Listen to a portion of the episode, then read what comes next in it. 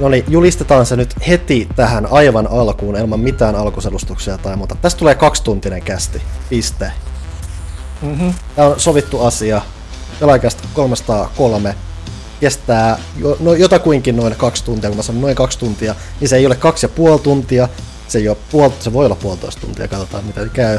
Se ei ole kolmea tuntia, se ei ole neljä tuntia, se on noin kaksi tuntia. Ehkä kaksi tuntia ja viisi minuuttia on ehkä fine, mutta ehkä me mietittiin sitä, että kun tulee kaksi tuntia, vaan kesken lauseen poikki, poikki laitetaan. Olen Panu Saarno ja tuolla on Ville Arvekkari huutelee jo. Joo, älkää ihmetelkö, kun kahden tunnin päästä menee. Tämä oli Emeli idea, että tämä menee niinku just näin, vai mitä Emeli? Tämä oli mun idea. Mä tulin suoraan töistä, tätä nauhoitetaan aika myöhään, niin mä sanoin, että kaksi tuntia ja sitten stop. Vaikka olisi maailman mielenkiintoisin juttu kesken, niin se on vaan niin stop. Nice. Arvostan noiden neljä tuntisten ja viisi tuntisten kästien jälkeen suuresti. Sehän on se keskeisin, miksi se on, miksi se on tämä tavoite, koska nämä vaan venyy ja venyy ja venyy. Ja nyt on se kokeilu. Nyt yritetään ihan ajattelemalla ja kokeilemalla katsoa, että miten saadaanko me tästä kaksi tuntista niitä omia kasteja, mitä mä oon kuunnellut, niin miettinyt, että miten voi puhua neljä tuntia, kuitenkaan niin kuin oikeasti sanomatta juuri mitä. No niin, nyt siirrytään välittömästi eteenpäin tästä aiheesta, eli mennään Mennäänkö johonkin mainoksiin esimerkiksi? No, no Pimpeli Pom seuraa kaupallinen tiedote ja amatööriteatterin tarjoilee jälleen kerran elisa.fi. Sami, et arvaa mitä mä löysin tuolta puistosta. No en mä kyllä arvaa, ellei tarkoita tuota koiran kakkaa tossa. No en tosiaan, vaan itse asiassa mä löysin aarrekartan. Aarrekartan? Ei kai oikeassa maailmassa mitään aarrekarttoja ole. Kari, ootko sä pelannut vähän liikaa Monkey Islandia? Ei, ei, ei. Tässä lapussa on iso X-merkki. Näytäs mullekin sitä lappua. Miksi täällä toisella puolella lukee käsin kirjoitettuna elisa.fi? No itse asiassa, nythän tää on päivän selvää. Tää meinaa, että Elisalta saa nyt tilatua Xbox Series X-konsolin nopealla toimitusajalla kotiin. Niinpä niin. Pojat ne siellä puistossa seikkailee, mutta kyllähän se on totta, mitä sä juuri kuulit. Elisa avasi juuri erän Microsoftin tehokkainta Xbox Series X-konsolia myyntiin, ja muistattehan, että Elisalta saatte myös huippunopeat kuitu- ja 5G-nettiyhteydet kotiin, ihan vaan, jotta ne pelit Game Passista latautuu vauhdilla, ja jos vaikka haluat kokeilla sitä pilvipelaamista. Eli kipin kapin osoitteeseen elisa.fi. Pimpeli pom, kaupallinen tiedote päättyy tältä erää tähän. Hmm. Meillä on nyt noin kolme tuntia käytetty tästä kahden tunnin slotista. Hyvä, taas, sama ta- hyvä tahtiin vaan jatkuu. All right. Meillä myös on itse asiassa omalta puolelta kerrottavana, että tukijoita on ollut taas jonkun verran, eli pelaajakästin tukipaketti syyskaudelta on saatavilla Pelaajashop kaupastamme, ja sieltä löytyy tosiaan syyskauden paketti, johon lukeutuu kaksi bonusjaksoa, joita plänätään tällä hetkellä kovaa vauhtia, ja mukana myös on ää, tällä kertaa lasin alusia, jotka on Lasse designut tekoälyn avulla niin kuin vastikkeeksi, mutta jos sitten kaipaa vähän lisävastikkeet, niin niitä vanhoja tavaroita, mitä on ollut aikaisemmilla kausilla, saa myös siihen kupeeseen sitten lisämaksua vastaan. Ja meillähän on kasa uusia tukijoita, jotka luettelen tässä nyt nopeasti ohi mennen kolmen tunnin, kahden tunnin rajoissa. Jaakko Reponen, Mikko Makkonen, Mikko Karvonen, Juha Kauri, Valtteri Roponen, Iiro Puittinen ja Markku Leuanniemi. Kiitos teille, olette meidän uusia lempi-ihmisiä teidän ansiosta kästi jatkuu. Noin. Ne oli niinku kaupalliset. Onko meillä jotain muuta? Ne on ne velvoitteet. lehden tulosta varmaan hehkutettiin viimeksi. Mä en, niin onhan nyt syyskuun puolivälit varmasti hehkutettiin. Että semmoinen syyskuun, syyskuun lehti on nyt saatavilla. Siitä tuli erinomainen, kuten viimeksi puhuttiin. Siellä on Quantic Dreamin äh, David Cagein haastattelu isosti. Muistatko Emeli David Cagein? Muistan, joo, muistan. Vanha tuttuhan se on. niin, kaikki hienot niin kuin, hehkutukset, mitä oli niin kuin, uutisotsikoissa ja kaikki konsolisodat ja mitä, mitä niin kuin, kaikki vihasi ja rakasti sitä, niin se on meillä nyt isosti haastattelussa tuossa uusimmassa numerossa. Ja tota, mutta myös lokakuun numero on kova tyy vauhtia valmistumassa. Se on meidän 20V-numero, hirvittää hieman, mutta, mutta siitä on tulossa mielestäni aika hyvä. Että siellä on pikkasen semmoista juhlallisuuksia, ei liikaa, mutta sopivissa määrin. Ja kansikuvat ja kaikki on niin kuin tässä vaiheessa jo niin kuin aika lailla lukkoon lyötyä, joten siinä mielessä, että kun pari viikon päästä mennään painoon, niin ollaan aika hyvällä mallilla sanoisin. Joo, siis ehkä hyvä mitoittaa ihmisten odotukset siihen, että meillä on ollut niin monta juhlanumeroa, ehkä niin kuin 10 vuotta, 100, 200, 300 numeroa, niin vähän sellainen fiilis, että niin kuin nyt voi juhlia jo sitä vähemmän, että on juhlanumero, että voi aivan niin kuin olla enemmän sitä asiaa mm. vähemmän sitä hehkuttelua. Mutta on siellä vähän sitä.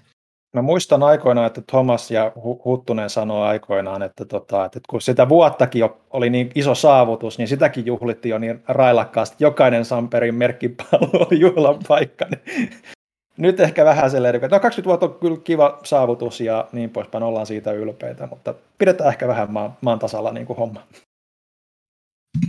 Ja mä, mä kuvittelen nyt, että siellä on nyt joku lukija, joka on alle 20, kuuntelija, joka on alle 20 miettiä, että miten tämä on mahdollista.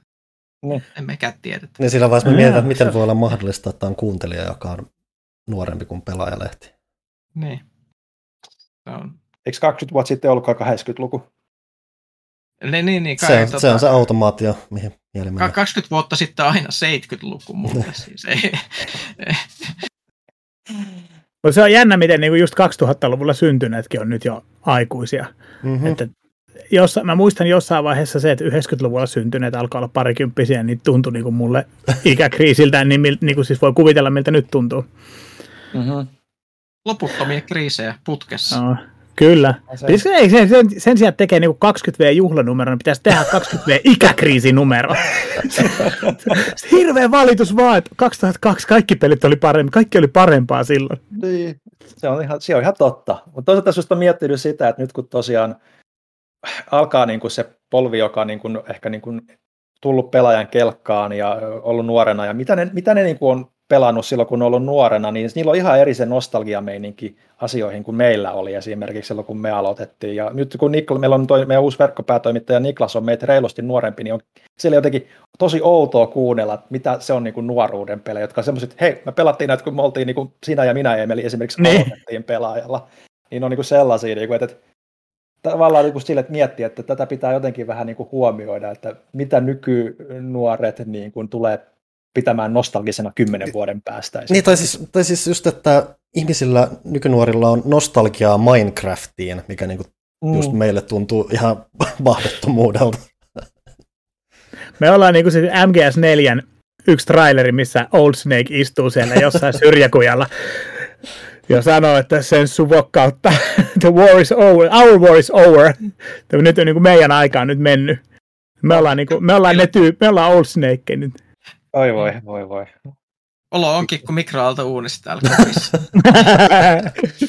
ja toisaalta MGS4 saattaa olla jollekin nyt semmoinen niin nostalginen peli, koska se oli, oliko se 2008, kun se tuli. Että siitäkin, no, siitäkin joo, ikuisuus joo. aikaa oikeasti. 14 vuotta. Niin. Uff, uff, uff. Ei, ei, ei.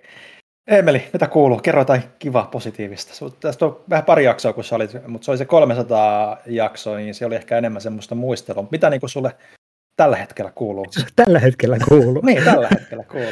Tuota, retroykäilyt ja niin poispäin. No niin, retroykäilyt heti tähän alkuun. Itse asiassa ihan heti tähän alkuun. Mulla on myös ö, toinen YouTube-kanava nykyään. Se ei ole, se ei ole suoranaisesti videopeli-aiheinen, mutta käykää tsekkaamassa se semmoinen kuin Hupitalo. Siellä on kaikkea, kaikkea muuta häröilyä, lyödään nyrkillä vesimeloneita rikkiä ja muuta, muuta kivaa. Ja, ei, tota, ja, Joo, ja, ja retroykäilylle kuuluu ihan, ihan hyvää myös, että just Kova Bunka Collection video on yli tunnin mittainen. No. Jos haluat tuhlata elämästäsi yli tunnin siihen, että katsot, kun vanha äijä pelaa 89-luvun Turtles-pelejä, niin ei muuta kuin sinne YouTube-kanavaan Retroykä tsekkaamaan. Heti kun tämä kästi niin kun loppuu kesken siinä kahden tunnin kohdalla, niin saman tien sinne retro No se on hyvä, kun yleensä nämä on ollut neljä tuntisia. Nyt tämä on kaksi tuntia, niin sitten käytät vielä puolitoista tuntia siihen Kova Punka Collection videoon, niin sitten on hyvä setti. Nice. Mikä ja ei siis ne, ne ketkä... Ne, anteeksi? Mikä tämä hupitaloilu siis nyt siis on? Siis hupi, hupitalo on tämmöinen, mä halusin tehdä muutakin kuin pelivideoita. Mm. Ja mm. mä ajattelin, että mä rupean tekemään niitä niin kuin sille ihan retro-kanavalle, mutta sitten se ei ole, mun mielestä ei jotenkin istunut siihen. Ja, ja koska nä, tätä mä en tee yksin, vaan tässä on kavereita mukana, niin mä en jotenkin, mä ajattelin niin tämän retroykän pitää omana juttuna, niin niistä me tehtiin uusi kanava kuin Hupitalo, ja siellä on sitten kaikkea, siellä ei ole vielä kovin montaa videota, mutta siellä on muutama. Ja siellä on just sellaista, että kokeillaan, että saako nyrkille lyötyä vesimelonin rikki, Ja, ja siis, tai siis saa, nyrkillä saa lyötyä vesimelonen rikki, mutta kokeillaan, että saako sen lyötyä jabilla, joka on niin kuin käytännössä nyrkkeilyn heikoin lyönti, mikä on nyrkkeilyn perusase, niin saako sen sille lyötyä, ja sitten jos ei sille mene, niin meneekö se sitten oikealla suoralla, ja siellä on kaikkea tämmöistä kivaa, kivaa muutakin. Joo, se, se, niinku sekoilua käytännössä sekoilua. Eli periaatteessa se vanha old school pelaaja HD-style, mikä ei ollut niin kuin peleihin liittyvä, vaan se kaikki muu häröili siinä Joo. Näin. Kyllä. Täytyy tulla vierailemaan jossain vaiheessa. Siis. Joo, ihmeessä. Ja Retro Ykänkin muuten voisitte tulla vierailemaan jossain vaiheessa, niin voitaisiin tehdä joku, joku monipeli retro, retrovideo, nyt kun tuli puheeksi. Tehdään se jossain vaiheessa tässä, näin, kun päästään linjat, linjat toimintaan. Kyllä, Nyt aina toimii, mutta pistetään ne toimii paremmin sillä, että me ollaan siellä sama aika. kyllä. Taas on luvattu ja kymmenen minsaa vasta menty. Ai. Se äijä katsoo sekuntikelloa siellä. Kyllä tää nyt ollaan tarkkana kuule. Nyt ollaan tarkkana. Tähän ollaan lupauduttu.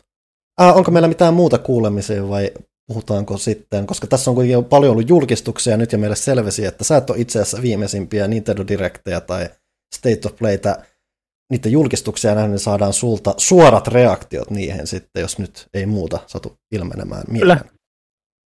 Nyt mennään sinne. Aletaan Äkkiä, tykittää äkkiä. No niin. Pitäisikö se se D23 asti ihan?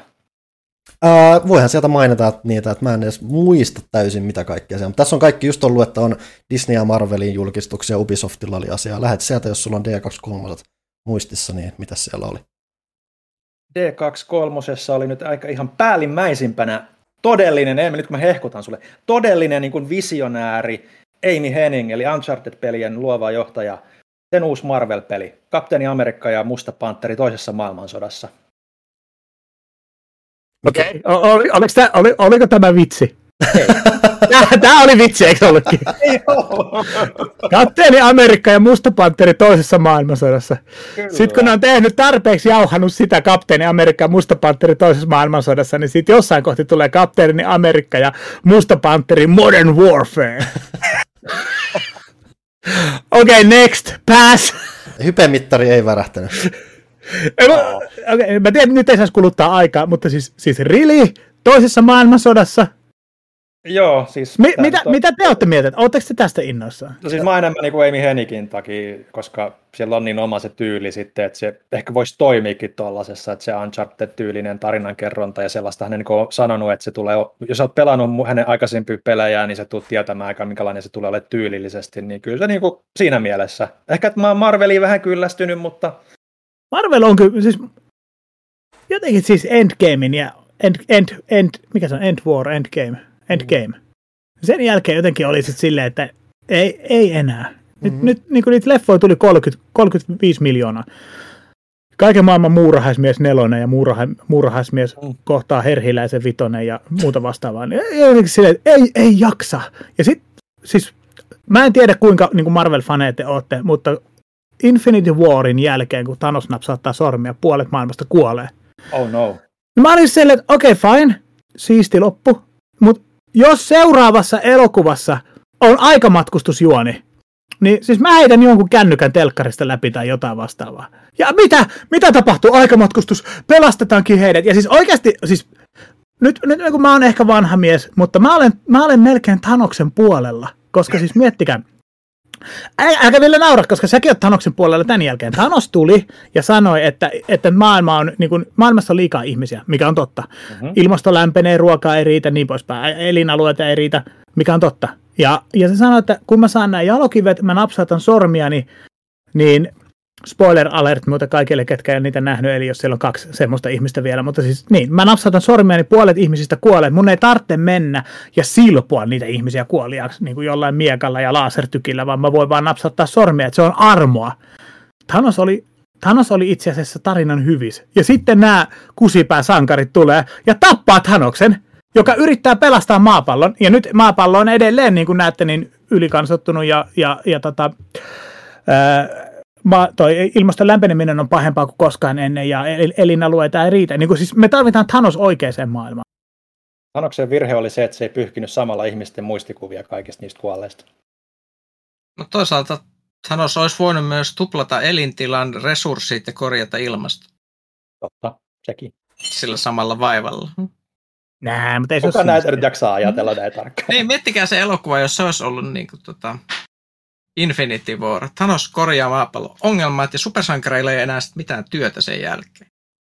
Koska rikollisuus ja... Siinä on vieläkin tappanut sen. Niin, siksi se estää sitä just sen takia. Niin, Mut se, se No. mielenkiintoinen havainto, mikä mulla tuli tästä sun räntistä, oli se, että kun sä puhuit, että muurahaismies kohtaa herhiläisen tolleen ilmaistuna, niin mä tajusin, että mulla koen selvästi nostalgiaa tommosiin vanhojen kunnon suomennettuihin nimiin, mitä ei vaan näe just joku, että muurahaismies kohtaa herhiläisen. Sekin laajat sä näet semmoisia jossain elokuvateatteri jossain julisteessa, siis se olisi kaunista. Ja siis siinähän vasta, se, siinähän vasta se sarjakuva meininki olisikin hienosti läsnä just tälleen vielä kotimaisittain. aikana, aikana niin kuin, siis varmaan, no just varmaan 20 vuotta, yli 20 vuotta Mhm. mm-hmm. sitten puhuttiin konsolifinin BBSL siitä, että pitäisikö pelien nimet suomentaa. Tai kun leffan nimet on niin kuin just suomennettu Daylight, mm. Paniikki tunnelissa, niin kuin, siis kaikkea tällaista näin.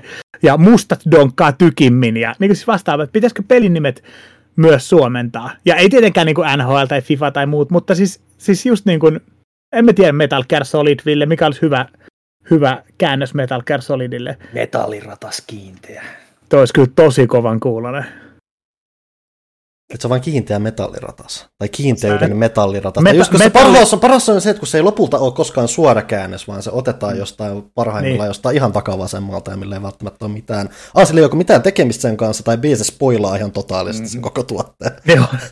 Kiinteä metalliratas kakkonen. Vapauden pojat pistävät tuulemaan. Vapauden, vapauden pojat. Sons of Liberty. Mm. No käärmeen syöjä on vielä kovempi, mutta Uhuh, totta. Mitäs muuta Ville siellä oli? Öö, mitäs muuta? Öö, vähän pienempää. Siellä oli muun muassa tämä Tron Identity, eli Tron niin kuin sarjaan öö, pohjautuva. Ja siinä oli toi Mike Piffelin, Pithelin tota, studio ja porukat taustalla, että et ihan kiintoisat tekijät ainakin Joo. siellä. siis, Pien- siis, Tron, Tron, siis, siis elokuva Tron. Joo. Kyllä. Näettekö sä alkuperäisen Tron-elokuvan, ihan alkuperäisen? Joskus Jälkeen. jälkeen. Bruce jälkeen. Oxleitner, se on hienoa. Okei. Okay. No, niin mä kuulinkin, että niitä on kolme, jotka on sen nähnyt. Joo, mutta niinku, ki- haluaako kukaan niistä nähneistä Tron-pelin tänä päivänä todennäköisesti? No ehkä en tiedä. Mutta Mm. Ja, jännintä, vähän jännä li- lisenssi hehkutella. Mm. Paras, mm. siis varmaan mikä lähtökohtaisesti mulla oli fiilis noista julkistuksista oli se, että Disney tuppaa nyt ihan mukavasti niin kuin hommia tuommoisille pienemmille tekijöille, jotka voisivat tehdä jotain pientä ja vänkeätä, ja just, että on Tronit ja tavallaan Monkey Islandkin kuuluu siihen kategoriaan Mm. just ja muuta. Ja muun muassa myös sitten yksi, mikä kanssa tuossa julkistettiin, en muista tällä hetkellä nimeä, mutta siellä on semmoinen Mikki Hiiri teemainen söpö yhteistyötasoloikka, mikä siis kun mä mietit, mietit niin tämä konsepti, että Mikki Hiiri tasoloikkapeli, mikä olisi ollut niin kuin ihan selkeä asia tehdä melkein joka toinen vuosi just silloin 20 vuotta sitten, mutta miten tänä päivänä mm. meillä ei ole Mikki Hiiri tasoloikkaa? En mä tiedä, oliko se edes 20 vuotta sitten enää. Joo, no, Musta tuntuu, että se oli 30 niinku 30 vuotta. tai 40 Joo, vuotta sitten. Niin kyllä, siis, että kyllä. just, Tämä on se Kyllä. aika Super- vääristymä. Niin, niin. just, super, Tos- just niin kuin Super Nintendo ja Mega Drive, niin nehän niin kuin puolet peleistä oli Tiku ja Taku tai Mikkihiiri. Ja Aladdin ja, ja Jungle Book, anteeksi viidakkokirja ja, ja tota, puhutaan nyt suomea, Mhm. ja, ja mikä leijonan kesyttäjä on leijona kuningas ja, ja muuta vastaavaa, niin siis puolet peleistä oli niitä, mutta eihän niitä enää, eihän niitä enää silleen ole. Mm. Joo, että nythän toi Disney Illusion Island, kun se Kyllä. oli nimeltään, että, että siinä on tota, mutta siinä on myös kiva, että se niin kuin mikkihiiri puhtaasti, vaan siinä on myös Aku ja Hessu, että se on niin kuin, ja Minni, niin kuin, että, että siinä saa niin kuin vähän semmoisen Rayman Legends-tyylisillä Mm. viboilla se mun mielestä oli varustettu, että semmoista niin kuin tosi klassisen tyylistä ja tasoloikkaa, ja ihan hyvät niin kuin tekijätkin, että toi, mikä tämä nyt on? Joku Dala Games joku. Et ne on niinku se, joka teki sen Battletoadsin viimeisimmän tota, Microsoftille ja Rarelle, joka oli ihan ok. Ei se nyt huonokaan ollut, mutta ei se ehkä ihan Siellä oli ehkä vähän keskittymishäiriö enemmän kuin mitään muuta. Että... ollut. Joo, mutta se oli... Ja niinku ruma, peli- ja ruma peli, ruma peli oli se. Niin lähinnä tyylillisesti, että se, Joo, että siis se oli- ei Scarpin se- näköinen, mutta se varsinainen taidetyyli ei, ei Joo, ei, ei. Joo. Et, et siinä mielessä, niinku, että et siellä kuitenkin semmoinen perus 2D-loikka-meininki niinku varmaan onnistuu aika hyvin. Et, ja näytti kyllä kivalta ja värikkäältä. Mä oon niinku toivonut Rayman Legendsillä Mhm. mm-hmm. niinku jatkoa jo pitkään, niin toi voisi olla sen, niinku, sen semmoinen juttu. Mutta ei siellä oikein muita sitten ollut, että, että sitten ehkä enemmän sinne Directin puolelle. Voidaan ottaa se Ubisoftin setti tähän väliin siinä mielessä, että Assassin's Creedia on julmetusti tulossa lisää. Mitkä fiilikset Joo. on? Onko Assassin's Creed vielä, onko, onko se niinku vielä yhtä suosittu sarja kuin mitä se oli 2009 se, Sehän melkein, riippuu vähän ehkä, vähän mittarit voi muuttua, mutta Valhallahan tyyliin oli melkein sarjan, ainakin julkaisussa myydyin peli, mitä oli. Ja, Joo, siis ja sitä... silloin niin tullut kuitenkin nyt kahden kauden verran lisäsisältöä, mikä on niin poikkeuksellista, että se on selkeästi kannattanut niille jo, että, että, että ne on pitänyt niin välivuotta sitten, että on pystynyt tekemään, niin se, ne on mun mielestä myynyt ihan hyvin ne lisäosatkin niin kuin nyt. Että. Toki mikä nyt on tapahtuu on se, että Ubisoft selvästi haluaa tuoda vähän muuttujia nyt tähän, että se tiedostaa, että se on sen verran iso ja siellä on ehkä faniporukat vähän jakautuneet. Että siellä halutaan yrittää tehdä erilaisia asioita. Että yksi korostus tästä on nyt se, että se seuraava Assassin's Creed, mikä tulee on siis on Assassin's Creed Mirage, mikä mm. on vähän niin kuin semmoinen paluu juurille meininki niille nyt siitä, että se on silloin, että se säätyy, niin kuin sijoittuu lähi niin siellä on siis vähän tiiviimpää, hiippailuvetoisempaa se toiminta. Että tämä oli alun perin suunniteltiin, oliko se nyt Valhalla lisäsisällöksi, mutta sitten se kasvoi siitä omaksi pelikseen. Näin ainakin sillä, raportoitiin, joo. Joo, ja sitten, että se on just tarkoituksella yritetty vähän palauttaa sitä sinne alu, ihan, ihan niin kuin ensimmäisten Assassin's Creedien suuntaan, mikä voi olla ihan positiivinen juttu ottaen huomioon, miten erilaiseen suuntaan se sarja on mennyt. Joo, siis kolme viimeisintähän niin kuin on ollut niitä roolipelityylisempi Valhalla, Odyssey ja Origin, ja niille on omat kannattajansa ja on ihan hyvin, mutta mä itse tykkään siitä vanhasta, niin kuin, mikä painottaa enemmän sitä kiipeilyä, parkkori, ehkä vähän suoraviivaisempia niin kuin etenemisjuttuja kiipe, katolla kiipeillessä ja niin poispäin. Niissä roolipeleissä oli ehkä enemmän sellaista, no minne tahansa voi kävellä vaan nappia pohjaan painamalla, ei tarvinnut miettiä juuri mitään, niin toi niin kuin tulee olemaan niin kuin enemmän sitä vanhaa stylia ja enemmän tarina, tarinapainotus myös niinkin sitten, että, että se on ihan tervetullutta, koska mä tykkään siitä puolesta Assassin's Creedistä ehkä enemmän kuin siitä vapaammasta ja isommasta maailmasta jatkuvasti, että on semmoinen selkeämpi fokusoitunut alue ja tarkoitus, niin pelit alkaa olla niin liian isoja mun ne, ne, alkaa, ne oikeasti alkaa ole. Ja sitten just, että en mä tiedä, siis kun ei, ei välttämättä ole aikaa niin paljon, niin sitten, että jos, jos maailma on jo niin kuin valmiiksi liian iso, niin se voi olla niin kuin siinä vaiheessa silleen niin kuin overwhelming, että tuntuu, mm. tuntuu siltä, että tässä niin kuin avaa se maailman kartta, se on ihan valtavan kokoinen, ja sitten siellä on miljoona pikkutähteä ja palloa ja kysymysmerkkejä, huutomerkkejä ja, ja muita, muita logoja, niin tulee semmoinen, niin kuin, että mistä, mistä mä edes aloitan fiilis tulee tosi mm. nopeasti. Joo. Mutta ton lisäksi, niin kuin itse mä odotan tota niin kuin ehkä eniten kuin mitään Assassin's Creedia vähän aikaa, niin kuin, että se on niin kuin mulle tervetä. Mutta ton lisäksi on tulossa sit, niin kuin niitä roolipelimäisempiä osia, että, että seuraava siitä sitten tulee olemaan Feudaalia ja Japani, Codename Red tällä nimellä. Tällä hetkellä äh, sitten juurikaan muuta tiedetäkään, paitsi että se oli kehittäjästudio, taisi olla just Odyssey. Odyssey porukka jo tekemässä.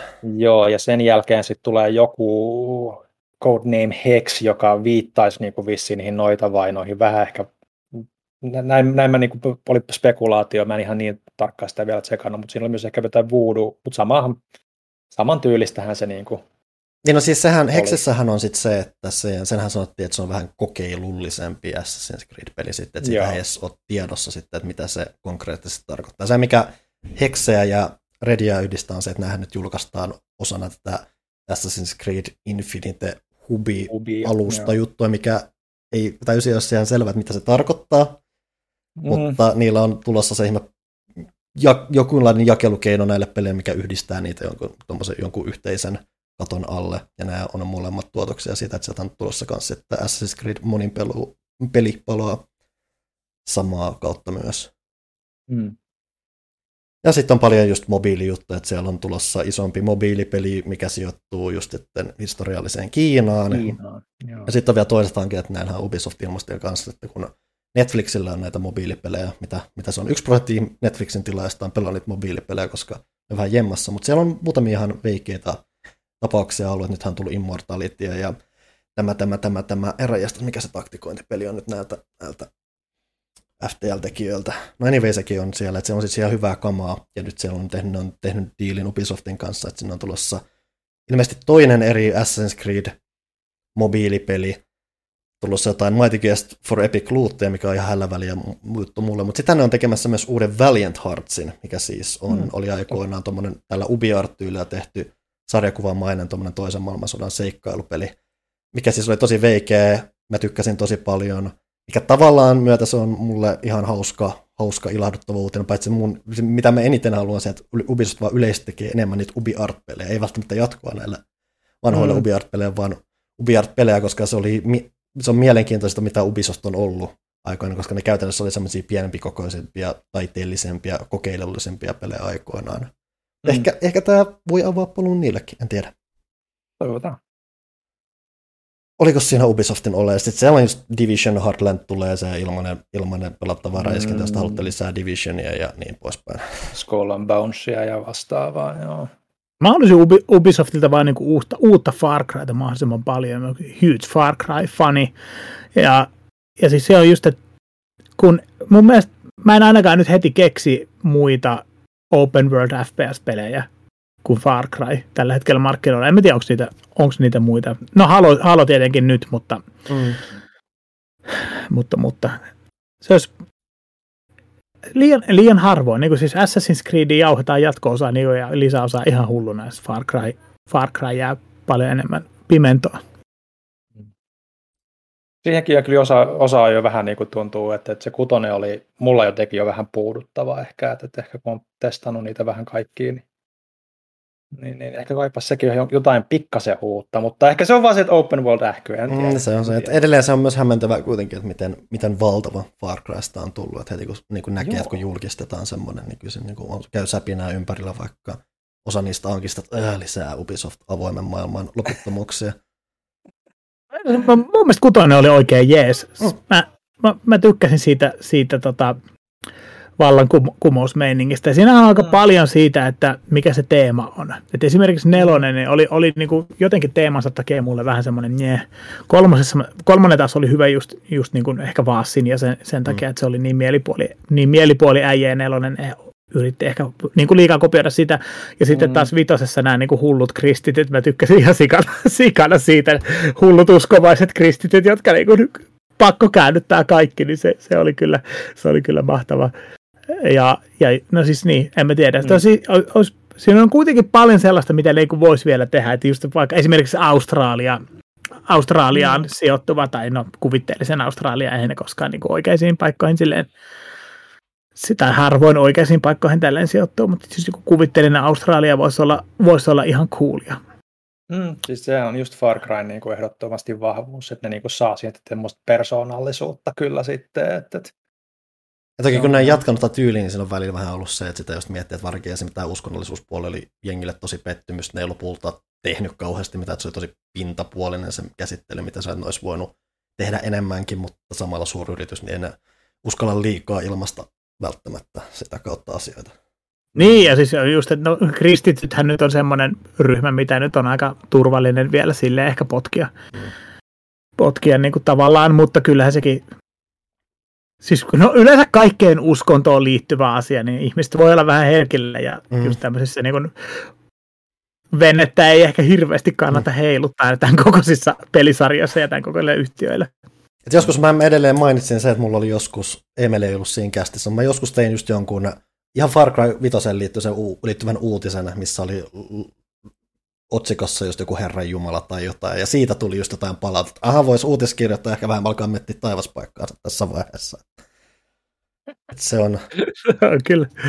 Se on kyllä. Mä mietin se siis Far Cry, Far Cry 7 Jenkeissä ja mormonit yrittää tappaa kaikki. Mormonit on tullut hulluksi, että niiden, niin kuin, niiden maailma on nyt niin kuin silleen, että okei, nyt, nyt me toteutetaan tämä. Ja sitten sit ne on niin kuin, koska siis mormonithan on ryhmä, jotka ottaa vitsin kaikkein parhaiten koko maan, uskonnollinen ryhmä, jotka ottaa, osa ottaa vitsin kaikkein parhaiten maailmassa. Niin kuin mistään mormoneille suunnatusta vinoilusta ne ei koskaan suuttunut. Niin, niin se on semmoinen niin kuin, ehkä seuraava. Ubisoft, mä tiedän, että kuuntelette tätä, niin make it happen. se julkaistaanko tätä, pystyykö tämä YouTubesta vedetään vaan saman tien pois, kun nyt se on ilmasto tommosia, tommosia Niin. ajatuksia. Anyway, mennään eteenpäin. Päästäänkö me nyt siihen direktiin asti? No niin. joo, sieltä voit rupea luettelemaan. No otetaan nyt se ehkä se isoin ja mikä ehkä potentiaalisesti eni, Emeliäkin eniten kiinnostaa, että hei, Breath of the Wildin jatkoosa, sillä on virallinen nimi ja sillä on myös julkaisupäivä. Hei, no niin. Nimi on Tears of the Kingdom, mikä tälleen nyt kun miettii tiettyjä maailmantapahtumia, niin sitä voisi helposti miettiä vaikka kuningaskunnan kyynelillä, mutta se ehkä myös viittaa johonkin jonkinlaisiin repeämiin tai muihinkin. Niin, no mä ajattelin ensimmäisenä repeämiä, repeämiä kuin kyyneleitä, joo. Se, mutta se, mutta Ai, sehän, mutta Tässä on- onko sen pelin nimi siis The Legend of Zelda Breath of the Wild Ei. 2. Ei. Okei. Okay. Mietin, että nyt on, nyt on pitkä nimi. Legend of Zelda, Tears of the Kingdom. Ah, Okei, okay, no niin. Vitsi, joo, joo. Se olisi ollut kyllä hyvä, se olisi Breath of the Wild 2 ollut siellä välissä vielä. Ne, ne, ne ei sentään ole niin epätoivoisia, onneksi. Mutta siis se pelin nimi voisi olla melkein pelkästään Breath of the Wild, ja Legend of Zelda niin kuin heivaisi pois siitä nimestä. Niin, siinä on kyllä se tietynlainen tunnistettavuus jo siinä Breath of the Wildissa itsessään, että tämä on nyt, tässä on itse asiassa paljon tämmöisiä mielenkiintoisia nimikonsepteja, että, Jakusahan on nyt esimerkiksi Like a Dragon nyt tämän päivän uutisten perusteella, että nimikonseptoinnit on vähän erikoisia tällä hetkellä maailmalla. Mutta joo, eli julkaisu on myös selviytynyt, se on 12. toukokuuta, eli toukokuuta tyhjäksi. Ei ole hirveän pitkä aika, reilu puoli vuotta, mutta miettii, Joo. niin mä, mä, mä, mä, olisin olettanut, että se olisi melkein, että vaikka niin kuin jossain vaiheessa ehkä odotettiinkin tälle vuodelle, ja se sanoi, että ei tule vielä, niin mä kuitenkin olin pessimistinä, odotin, että se olisi ollut ensi vuoden loppuun kuitenkin melkein. Mä, o, joo, mä itse ajattelin, että varmaan niin kuin 2023 loppuvuonna, ja sitten sit siinä tulee niin kuin ehkä jopa seuraava Nintendo-konsoli samaan aikaan. Hmm. Mutta tietenkin, enti, ne, no, Nintendo semi äkkiäkin saa sitä, sitä niin kuin, ne, ei- ne, mun mielestä Nintendo ei yleensä tee niin, että ne hehkuttaa vuosikausia tulevaa konsolia, että se on semi nopea. Et nyt tulee uutinen Switch 2 tai miksi sitä ikinä kutsutaankaan, ja, ja, ja tota, uusi Zelda samana päivänä, ja, ja, siis silleen, ja, ja sitten, okei, tämä tapahtuu puolen vuoden päästä.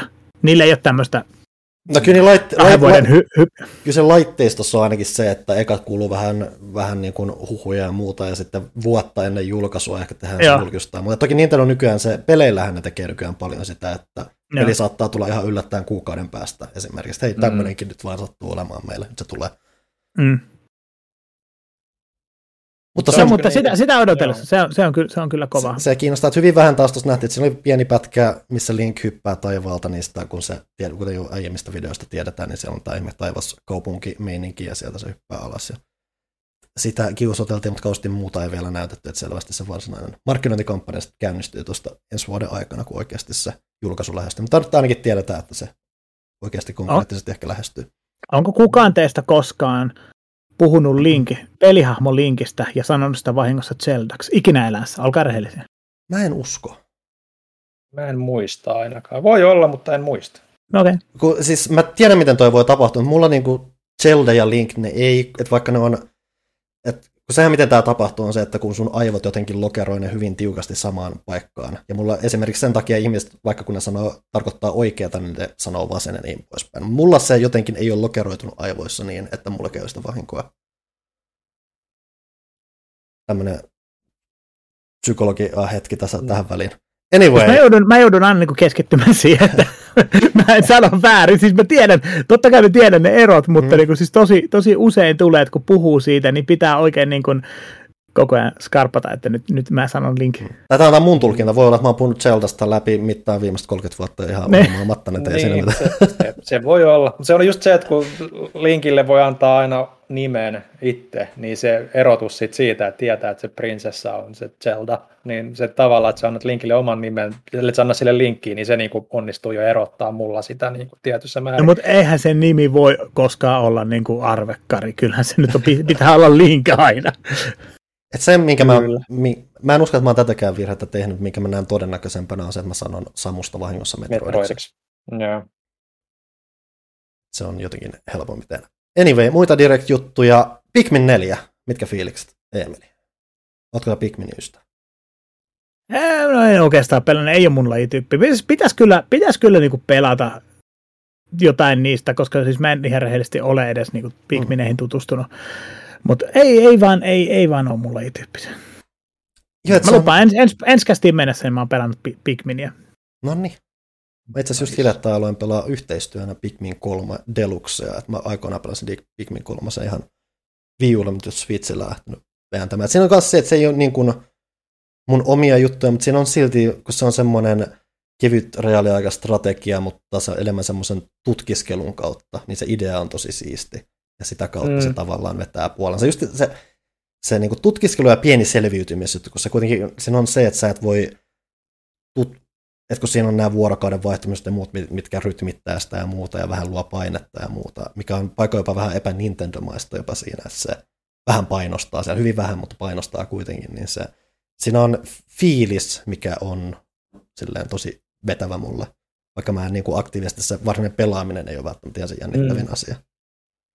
Joo, siis ehkä Pikminissä on aina se, mikä on eniten niin kuin vieroksuttanut, että ne ohjaustavat ei ole aina ollut niin kuin se ole, tai niin kuin semmoinen helppo ja mahdollisen, että viiulla se mun mielestä alkoi toimimaan, kun siinä oli kuitenkin se kosketusnäyttö ja kaikki tolleen käytössä, niin se alkoi niinku tulemaan semmoista luontaisuutta siihen, mutta sitten kun ruvettiin jänkemään sitä viimote-meininkiä mm-hmm. niihin päivitettyihin versioihin, niin se oli, no mä en ollut koskaan ikinä sen, sen viimote-liikeohjauksen ystävä muutenkaan, kuten varmaan kaikki pitkäaikaiset kuuntelet muistaakin, niin mutta puhutaanko nyt liikeohjauksesta vai osoittelusta, kun on kaksi eri asiaa? Siinä oli varmaan osoittelu. Siinä oli osoittelu, joo, mutta mä en tykännyt siitäkään, niin kuin, että se, se ei ollut riittävän niin kuin, tarkkaa sitten mun, mun käytössä ainakaan, että ehkä mä en vaan ikinä sitten osannut tehdä sitä oikein, mutta se tuntuu, että se aina taisteli niin kuin sitä pelimekaniikkaa vastaan enemmän kuin sen puolesta.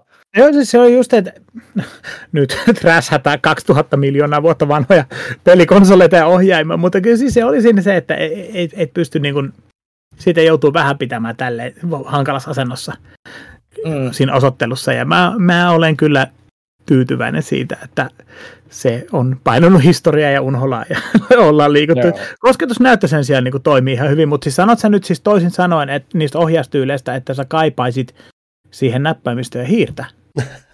No en välttämättä, mutta se, että ne, niin kuin, ne nyt on tässä nimenomaan sanoa, Pikmin nelosessa Miyamoto sanoi, että ne on yrittänyt niin kuin, tehdä siitä helposti, helpommin niin kuin, hallittavaa, niin vaikka se on kuitenkin on semmoinen mikromanagerointipeli tietyllä tavalla siinä strategioinnin kupeessa, niin mua nimenomaan kiinnostaa, että miten ne nyt tekee sen, koska tässä on nyt niin monta erilaista ohjaustyyliä Switchissä itsessään käytettävissä, että hyödyntääkö niitä kaikkia vai keskittyykö ne johonkin tiettyyn taas. Et, et, et, kun se on kuitenkin Miyamoton projekti, niin sillä on aina ollut se tapana, että se haluaa kokeilla niitä uusia juttuja siinä, mutta meneekö nyt tämä niinku taaksepäin sille, että se niinku menee siihen GameCube-tyyliseen ohjaukseen, mikä, missä oli ne tietyt kömpelyytensä, mutta mun mielestä se on ehkä Pikminin osalta niinku ollut aika toimiva. Mikä, on, mikä olisi paras Pikmin-peli? Niin jos nyt aloitat, mä haluan alkaa pelaamaan Pikminia, niin mistä pitää aloittaa? Kyllä sanoisin niin, kolmonen. Ehkä se on se hiotuin kuitenkin. Mulla ei niistä ykkösestä ja kakkosesta ole niin paljon kokemuksia, että mä kolmonen on se aina, mikä mä oon läpässyt. Joo. Kyllä se, kyllä se on se hiotuin ja, ja, ja niin kuin modernein niistä sitten kuitenkin, ja se on ehkä se helpoiten lähestyttävin. Että, että ellei nyt halusit odottaa tuota nelosta, mikä, mikä tulee ensi vuonna sille ei alettu tarkempaa päivästä. Ja kaikki on unohtaa, että se 3DS ne teki sen kaksulotteisen Pikminin, mikä melkein oli vähän jopa semmoista Oddworld-meininkiä. Itse en pelannut, mutta en se oli, pelannut sitä, joo. se oli vähän yllättävämpi tapaus. Varmaan myi kokonaista kaksi kappaletta aikoinaan. Mikä on mulle ehkä se yllättävä juttu, että, niinku, että mun aina käsitys on ollut se, että Pikmin ei ole ollut mikään valtava juttu, mutta silti ne kuitenkin tekee sitä lisää, että kai se on ollut ihan fine, tai sitten vaan Miyamoto vaan rakastaa niitä niin paljon, että se vaan toteaa, jokainen, jokainen kokous alkaa sen, milloin tehdään seuraava Pikmini? No mä luulen, että se on sellainen äijä, että se saat varmaan tahtonsa siellä Mä luulen kanssa joo, että vaikka nykyään ei ehkä olekaan se, niin se keskeisin tyyppi siellä, mutta sitten kun se haluaa tehdä jotain, niin sitten se saa tehdä se, mitä se haluaa. Muita Direct-julkistuksia löytyi semmoinen tapaus kuin Fire Emblem Engage, mikä mun mielestä on Nintendeltä rohkea, roh, rohkea veto julkistaa Engage-pelinään, mitä 20-30 vuotta viiveellä on mikä siinä. Eli mut siis, nimi on oikeasti Fire Emblem Engage, mutta siis... Kai... hetken, kun miettii mitä Onko me mikä Engage-peli?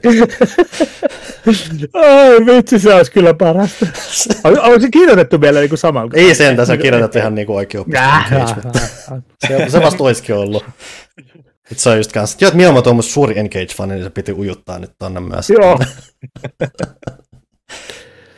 Uh, uutta Fire Emblemia, uh, jännä nähdä miten, onko toi, kun mulla tuli vähän välipelimäistä fibat ehkä tosta, ja se mitä mä oon kuullut, että mm. peli, joka on ollut, tai on huuttu, että on itse asiassa ollut valmiina ja pidemmän aikaa ja odotettu vain enemmän semmoista oikeaa hetkeä. Siinä on jonkunnäköistä, toki se taktikointi on keskeinen osa tätä, mutta siinä on vähän ilmeisesti myös sitä Three Housesissa nähtyä pelimaailman tutkiskelua, mm. Mutta muuten mä, että se keskeinen gimmikkihän, mikä tässä on, että tämä päähenkilö pystyy kutsumaan tuekseen vanhoja Fire Emblem-sankareita ja muuta, mikä kanssa vähän korostaa sitä välipelin vipaa ja muuta, ja musta tuntuu, että mä en ole kuullut, miten tämä toimii rakenteellisesti, mutta rakenteellisestihan toi Three Houses, mikä siis oli edellinen isompi Fire Emblem-peli, niin sen iso mullistava juttu oli se, että kun sä valitsit kolmesta käytännöstä polusta, mitä sä kuljit, mm. mikä mahdollisti sen, että ne pystyi tekemään sillä tarinalla ja tarinan reaktio kyllä, se miten se tarinan reaktio sun taistelumenestykseen ja muuten ne pystyi tekemään aika isoja ja vänkiä asioita. Ja musta tuntuu, että tämä on ehkä sillä saralla, tai mun, koke, tai siis mun fiilis, tai mitä just nämä kaikki materiaalit tähän mennessä antaa, niin että olisi ehkä vähän suoraviivaisempi, mutta saa nähdä. Enää, et keskeisemmin ehkä, mikä, mitä ne ehkä myös haluaa tarjota, että hei, tämä on nyt tämmöinen vähän ehkä perinteisempi Fire Emblem-meininki, mikä siis on täysin fine sekin, koska Fire Emblemit kyllä on yksinkertaisimmillaankin oikein mukavaa taktikointia. Joo, siis mä kuten sanonut parissa edelliskästissä, niin mä oon nyt päässyt niin vasta Fire Emblemin kelkkaan ja oikein kunnolla ja siinä mielessä niin kuin kiinnostaa, että, että kun ei niitä vanhempia ihan niin älyttömästi ole niin kuin edes, niin kuin edes pitänyt silmälläkään, niin, niin, niin, niin kiva niin kuin tommonen, että vähän erilaisempi ja näkee että sitä, sitä niin kuin perinteisempää meininkiä ehkä sitten, että, että että ainoa just, että kun ei tunne niitä hahmoja, niin onko siinä niin kuin, miten paljon itselle annettavaa niin kuin sillä saralla, että, että siinä tulee vanhat, vanhoja hahmoja muista peleistä, kun nehän kaikki vissi eri maailmoissa, kaikki eri, mm, eri, eri niin kuin osat tähän tyyliin. Kai, joo. No niin, niin, tota, niin tota, lore. Mutta siinä mielessä jo ehkä vähän välipelimaisen olona. Jotenkin tuntui graafisesti ehkä vähän yksinkertaistetummalta myös. En, en, en, en tiedä, ehkä tuli vähän semmoinen viva siitä. Sekin saapuu aika yllättävän nopeasti jo tammikuussa. Joo. Ne on tosi hodlannasta jonkun aikaa. Uh, Emeli, milloin viimeksi pelasit Golden Eyeta? Öö, Ootas nyt, mä tein siitä, mä tein siitä ykävideon, niin se oli varmaan viime vuoden marraskuussa tai joulukuun alussa. Okei, no kohta sitä voi pelata sekä Switchillä että Xboxilla, koska nyt... Okei, on... no niin nyt se tapahtuu siis. Nyt se tapahtuu. Ainakin no jossain niin. muodossa tämä on vähän silleen, että tämä ilmeisesti, näytä nyt siitä, että se miten tämä tulee Switchiin, niin tämä tulee sen, sen Nintendo Switch Online Expansion Packin kautta saataville, että sieltä on lyhtillä ja muitakin N64-pelejä, mitä tulee. Hmm. Ää, se lähinnä, mikä tuolla ominaispuolella vahvistettiin, että siinä on nyt, kun Eikö noissa muutenkin N64-peleissä ollut nettipeli mukana, niin tossakin on. On niissä kaikissa varmaan melkein jo. Joo, että tossakin on sitten Switchillä nettipelituki mukana, kun taas sitten tämä Xboxille tuleva versio tästä. Et se, mikä pitää selittää nyt on se, että koska miksi tämä saapuu Xboxille ja Switchille on se, että tämä on peli, jolla on vahva historia Nintendon kanssa, mutta sitten myös Rare, joka kehitti sen, niin on osa Microsoftia. Eli tässä on tämmöinen, mm. Tämmöinen risteymä, mikä sitten mahdollistaa, tai johti, mikä pitkään johti siihen, että sitä ei näkynyt pitkään, koska lisenssiointi oli hankala, mutta ne on päässyt sopimukseen. Nyt siis tulee Switchissä Nintendo Switch Online kautta ja sitten Xbox Oneille ja Xbox Seriesille siellä on niin kuin luvattu, että päivitetään, tukee 4K-resoluutiota ja on parempaa ruudun päivitystä ja voit käyttää kahta eri tattia ja mm. ei tarvitse tyytyä siihen vanhaan kontrollimalliin. Xboxilla oudon asia tosin on se, että siellä ei ole nettipeliä. Että se on herättänyt vähän hämmennystä siinä, että miten sä julkaiset tämän pelin uudelleen ilman nettipelitukea. Että se on lopulta ominaisuuksiltaan sillä saralla mm. riistuversio. Hirveän hankala Tom, siihen ei päästä käsiksi, että se tulee sekä Game Passia, jos saa mistä Rare Replay, niin sä saat sen kanssa suoraan siitä. Okei. Okay. Eli nyt viimein lisätään Rare Replay. Seuraavaksi sitten Donkey Kong Country. Siinä voi olla ihan oma niin kuin, box of worms. voi, voi, mutta ei käy yksinkertaista ollut. Never say never.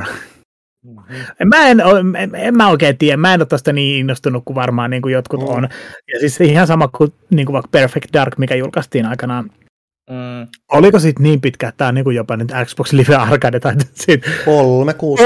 Kyllä se, joo, se, niin, niin, tota, jopa silloin oli niinku sit silleen, että joo, se oli omana aikanaan hyvä peli ja cool peli, mutta niinku, okei, antakaa mulle mun Call of Duty Modern Warfare 2. Ja en mä niinku halua sanoa nyt sitä, että Call of Duty on, olisi, olisi parempi, mutta, tai, tai Halo olisi parempi, mutta kyllähän ne on parempia. Mm. Tämä on vanha, vanha, vanha N64-peli ja se on pi, niin kuin tosi paljon nostalgian varassa. Ja siis ne, ketkä sitä silloin pelannut, niin varmaan viihtyy sen parissa edelleen ja silleen, mutta et ei, se, ei se nykypäivän standardeilla vaan enää. Mutta siis kun nämä tämän sanon, niin kyllä mä sitä varmasti pelaan. Pelaan niin kuin tota kautta ihan varmasti. Se on se, että varsinkin kun se tuodaan periaatteessa niin monella eri semi-helpolla tavalla ihmisille, että jo- joilla on Game Pass, joilla on just nämä Switch Online-tilaukset ja muut, ja on Rare Replayt ja muut, niin se ei ole hankala päästä käsiksi niin monilla, kuten mulle se on just silleen, että no, pelataan nyt vähän aikaa, katsotaan, jaksa vetää sitä läpi asti. Mm. Samahan se oli silloin, kun se just Emelin mainitsema Perfect Dark ilmestyi 360 mm. niin kyllähän senkin niin sille testaili ohi mennä ja sitten oli silleen, että no kiva, että se on nyt kaikkien saatavilla, ne jotka haluaa pelaa sitä pääsee sitä, että se oli kiva testata, mutta eipä sen parin sitten sen jälkeen ole tullut palattua kertaakaan. Ja varmaan niin just etukäteen ajattelee, että ui, ui, ui, vähän siistiä, nyt se tulee, mm. mutta sitten kun se on siinä, rupeaa sitä pelaamaan, niin voi olla, että ei, ei, se ei kanna enää siinä vaiheessa. Miten outohan se tosiaan on pelaa sillä, että kun sä voit pelaa sitä ns. modernilla tavalla, niin sä vaan juokset sen sitten varmaan läpi. no, en tiedä. Joo. Mm. Joo, ja siis silloin miettii, että eikö niin GoldenEye, se oli ensimmäinen FPS-peli, missä oli sniper rifle, ainakin ensimmäisiä. Ää, ja Varmaan niin konsolipuolella ehkä. ei vaan, ei vaan kokonaan. Okei. Okay. Okei, okei, joo, siis, Okei. siis voi, Mä- mä voi olla tämän tiedä. väärässä. Voidaan olla tämän väärässä. Ja siis sehän oli ensimmäinen, tai varmasti ensimmäinen niin konsoli FPS, Mm. joka näytti sen, Mm. että konsoleillakin voidaan tehdä hyvä FPS-peli. Ja, ja siis se on itse asiassa niin kuin alkuperäinen N64-versio, kun pelaa, niin se ei ihan kamalalta näytä nykyään, nykyäänkään. Et mä olin, mulla oli, mulla oli ei, ei nyt viime kesänä, vaan sitä edellisenä kesänä mulla oli Nintendo 64 mökillä mukana ja siellä oli semmoinen teini-ikäinen, yläasteikäinen silloin sukulaispoika ja pyysi näyttämään pelejä ja, ja oli niin kuin tosi vaikuttunut latausajoista. Että oli Mhm. silleen, että että, että, että mik, miten nopea, miten nopea niin kuin kovalevy tässä, tässä on, kun tämä latataan näin nopeasti. Että ei niin kuin mun, mun, hänellä on siis kova PC himassa ja Mhm. nekään ne pelit ei lataudu niin nopeasti. Ne joo. Ja teknologinen kehitys on erikoista. Ää, väärään kehitys on mennyt väärään suuntaan. mm-hmm. Joo. Mm-hmm. Mm. Kasetit takas. Mitä isompi se Pitäisi, ka- kaikkien pelien pitäisi toimia, se on jäätävän kokoisen Neo Geo kasetilla. Oi, olisi hienoa. Voi murtaa Nyt varkaat. se, nyt voi se murtaa meidän varkaat kaikki. 30-vuotiaat papat taas täällä äänessä täällä Se vanha mies huutaa pilvelle. kirjaimellisesti. Pelipilvelle. Ää, muuta jotain pikaisia mainintoja Directistä. Ää, Octopath Traveler 2 tulee, eli ihmiset tykkäsivät Octopathista, siinä oli hyviä ideoita. Ehkä toivottavasti että kakkososa tekee niillä ideoilla jotain. Se tulee Switchillä Mm. heti myös Applekerille PClle. Että ei ole pelkästään sitä juttua. Tää Final Fantasy 7 esiosa on Crisis Coren tää ehostettu versio päivättiin joulukuulle. Final Fantasy ylipäätänsä oli esiin, koska siis tähän iso syy, miksi tällä viikolla oli paljon julkistuksia ja muita, oli se, että nyt Tokiossa on tämä Tokyo Game Show, Joo. joten on paljon japanilaisia juttuja esillä. Yksi, mikä kans palaa, on tämä Teeth Rhythm Final Fantasy ää, pelisarja. Sen tulee nyt pelkästään Teeth Rhythm nimellä, mutta siis Final Fantasy musiikkia ja rytmipelin muodossa. Mä tykkäsin aikoinaan 3Dssä, niin siitä kiva, että nähdään, että se tulee PS4 ja Switchille takaisin, vaikka se biisin jakelujärjestelmä onkin mitä on. Ää, näitä Project Zero-pelejä tuodaan lisää länteen. Tunnetaan myös Fatal Frame nimellä, mutta aikoinaan vain Japanissa nähty sarjan neljäs osa, mikä oli siis viipeli, tuodaan nyt moderneille alustoille snadisti ehostettuna. Joo. Ja siinä ehkä Ne pääpiirteittäin oleellisemmat oli. ehkä, joo. joo. Kaikkea pientä, niin kuin, Squarella oli nyt aika paljon kaikkea pientä just sen Octopathin lisäksi, mutta ei ne- niistäkään mikään ollut varsinaisesti uutta. Niin kuin, että Front Missionit oli kolmonen, kol- Front Mission kolmosen remake Joo. se uusi. Siinä, siinäkin se on jo, että ne ei ole Squaren hankkeita, ne on sen Forever Entertainmentin hankkeita, Niin. niin. mikä automaattisesti tekee mulle tosi, toto, mulle tosi paljon epäilyksiä. Front Mission kiinnostaa helkkaristi ne alkuperäiset pelit. Mm. En ottanut aiemmin, mutta se, että tosiaan Forever Entertainment on sama, joka toikin tuonut nyt Panzer Dragoonin ja House of the Deadin tehnyt uusia versioita, ne kuulemani mukaan eivät ole kauhean kummoisia, joten Joo. ko- toive ei ole kauhean korkealla näiden Front Missioneittenkään suhteen. Joo. Oma vänkä huomio kanssa se, se, että lähinnä just taas kun 30 historiasta ja nostalgiasta puhutaan, niin kiva kuitenkin nähdä, että hei Radiant Silvergun vanha hehkutettu shmu, shmuppi tuodaan Switchillä ja tuotiin saman tien. Se, Niin se ilmestyi saman tien. Se joo. ilmestyi saman tien. Joo. Vähän Treasure-taikaa. Se oli Treasure Empire. Se oli Treasure Empire. Joo, oli jo. Ei, Sega, Sega Saturni taisi olla ja sitten Arcade. Kyllä. Vai oliko Dreamcast jo? Ei se Dreamcast. Et Ei, siis kyllä se oli, joo, oli Ikaruka oli sitten niin Ikaruga oli Dreamcast, ja, Dreamcast, joo, joo. Joo, kyllä se oli Saturni. Sehän on, sehän on itse asiassa kohtuullisen hintava peli, mm. niin kuin Mm. alkuperäinen. Et en tiedä, Live Arcade sekin julkaistiin, julkaistiin a- silloin aikana Xbox 360 ja nyt, nyt, nyt tosiaan Switchille, mutta en, mä, mä, en, mä en tiedä, että onko nämä alentanut sen alkuperäisen hintaa. Musta tuntuu, että Vai- väli, tää, väli se efekti, mikä tämä tekee, on se, että ne itse asiassa nostaa niiden alkuperäisten hintaa. Että se jotenkin Mm. mm. nostaa sitä kiinnostusta niitä alkuperäisiä kohtaan ja sen myötä se hinta itse asiassa saattaa jopa nousta.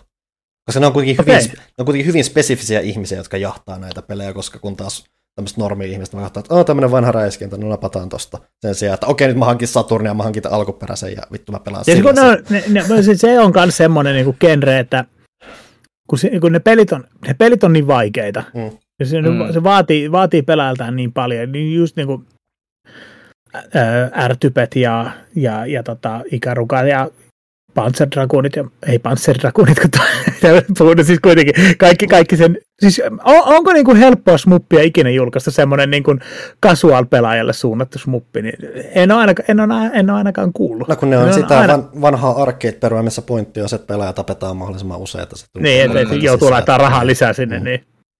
Mutta nyky, nykypäivänä voisi tehdä semmoisen niin kuin, vähän helpomman. Niin siinä on vaan se, että mä se, pitää miettiä vaan just se, että kun monissa noissa on sitten kanssa, että ne on niin lyhyitä pelejä tai ne on niin Mm. mm. tiukka, tiukasti suunniteltuja toki, että se on, on mielenkiintoista toimintaa tai muuta, mutta ne myös loppuu niin nopeasti, että sitä kautta on se, että kun ne on vaikeita, niin se elinkaari pitenee samalla. Mä väittäisin, no. että tuota, on olemassa toi, mikä se oli, Xenon 2 Megablast. Se oli hirveän rento peli pelata joskus aikana. Jos Anteeksi. kukaan mu- muistaa semmoista muinaisajoilta nyt, kun muistellaan noita vanhoja. Ei nyt muu. Eikö? Siis tota Amigalla. Eikö, eikö siis siinä on tota Bomb the Base biisi soi ja... Ei, ei, okei, ihan turhaa mä näitä selitän. Saatiin Janne äänen, niin kaikki on silleen, mistä se puhuu? Niin, no, kat, kat, Kuinka vanha Amiga, vanha Amiga-peli, miten te ette voi tietää? Niin, no tuota, no kun hemmetti tämä koko kästi on tämmöistä ihan vanhojen patujen tämmöistä. niin kun kaikki pelit, mitä on julkistettu, on jotain vanhoja sarjoja, vanhoja pelejä, retroja. Niin sitä on ihan naurettavaa, miten niin kuin vanha ja väsynyt kaikki nyt on tänään. Niin menkää katsoa YouTubesta tota, ää, tr- ää, tota gameplay Xenon 2 Megablast tämän jälkeen, niin tiedätte mistä on kysymys. Siinä kaikille kuulijoille no niin. mun terveiset. Jatketaan sitten, ei, koska tangenttia ei oteta nyt, kun on tiukka aikataulu, niin seuraava peli. Seuraava peli. Me ollaan, aletaan olla julkistusten loppupäässä, onneksi otetaan vielä nyt seuraavaksi tämä Sony State of Play, ja ehkä tämä herättää Emilissa jonkunlaisen reaktion. Miltä kuulostaa semmoinen tapaus kuin Tekken 8? Kelpaa. Noniin. Mutta pakko, pakko sitten kuitenkin sen verran sanoa, että on vähän hyytynyt mielenkiinto Tekken-sarjaankin. Et Olin aika kova fani yhdessä vaiheessa. Silloin 30 Ää. vuotta sitten. Ei ole varmaan, varmaan oikeasti. varmaan oikeasti niin. Mutta siis, ei, en mä tiedä, onko Heihashi vielä hengissä vai onko se niinku jo tapettu siinä sarjassa? No siis sehän oli joskus lavastanut kuolemansa ja muuta. Tähän julkistettiin sillä, että näytettiin pätkä tota, tarinatilaa, missä Kasuja ja Jean mättää toisiaan semmoisella tosi myrskyisellä beachillä menemään. Hirveästi ei ole näytetty muuta siellä, just, että hehkutettiin dynaamisia taustoja ja että 60 freimiä sekunnissa. Ja tämä tosiaan on vaan, on vaan niin kuin ei tule vanhemmille konsoleille enää ollenkaan, että nyt okay. puhdasti PS5, Xbox Series, PC-meininki. Että mutta 60 fps, kyllähän tämä nyt pitäisi olla 120 fps. sehän melkein, sehän melkein jo onkin siinä, että tässä vaiheessa, että kun taistelupelit on kuitenkin niin keskittyneitä siihen, että toivottavasti se, että sitten... No pakko se nyt minimissä olla 60, 60 fps ainakin. Mm, mm, joo, Tota, kyllä Tekkenissä siis on kuitenkin se, mit, mit, mitä mä oon aina niin kuin Tekkenistä kehunut, on se, että siinä on aika hyvin toteutettu niin kuin tietynlainen kamppailulajien realistisuus. Ja siis nyt, okei okay, joo, siellä on True Ogre ja, ja dinosauruksia ja nyrkkeleviä kenguruita ja mitä kaikkea sekoa siinä on nähty, mutta siis silleen, että capoeira-liikkeet, Eddie Gordon, nämä näyttää capoeira-liikkeeltä ja, ja, ja tota, Horang vetää taekwondo-potkuja, ne näyttää oikealta taekwondo-potkuilta ja, ja siis silleen, niin, siis sitä mä, oon, sitä mä oon arvostanut Tekkenissä aina tosi paljon.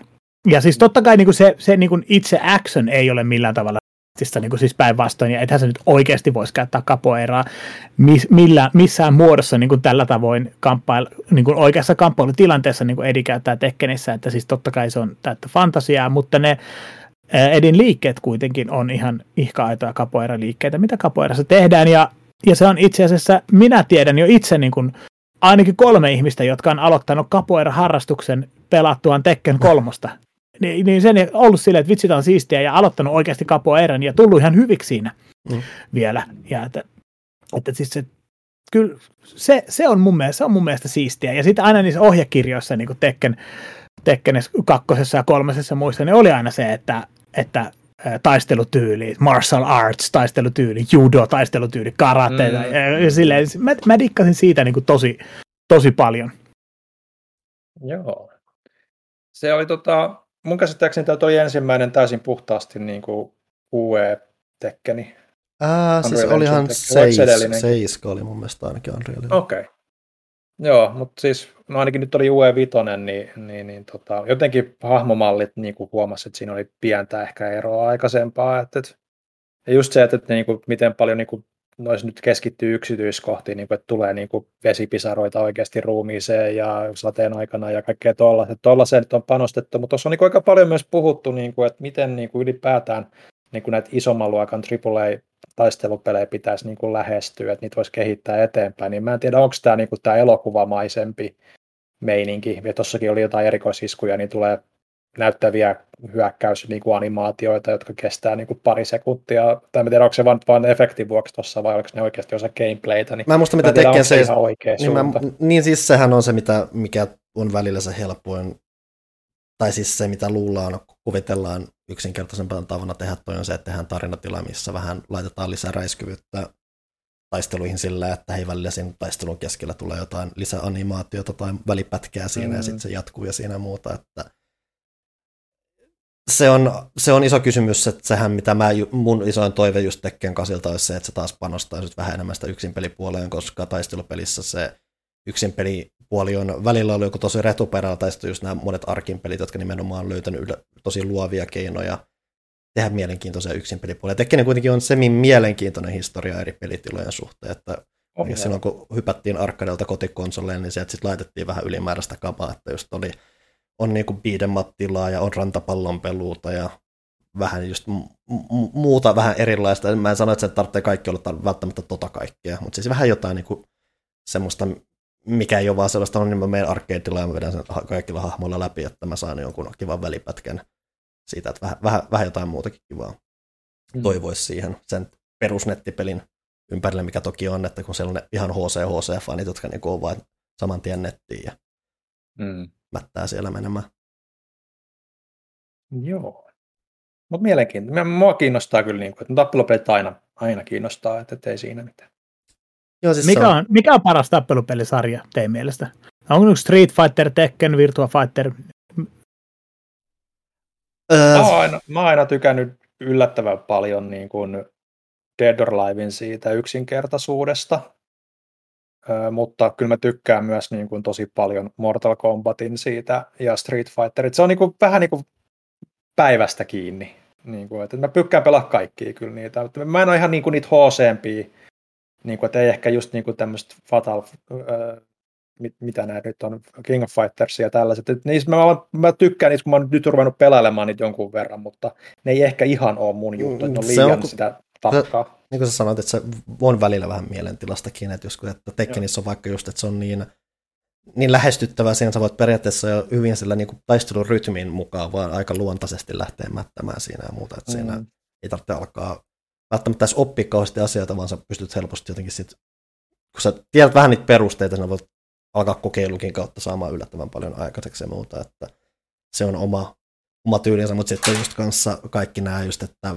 vähän tiukemmat 2D-pelit, missä just joku opetetaan, opetetaan tiukasti se, että okei, okay, tästä tämä tekee tänne, sitten mä voin jatkaa tästä tähän ja näin päin pois, niin se mm.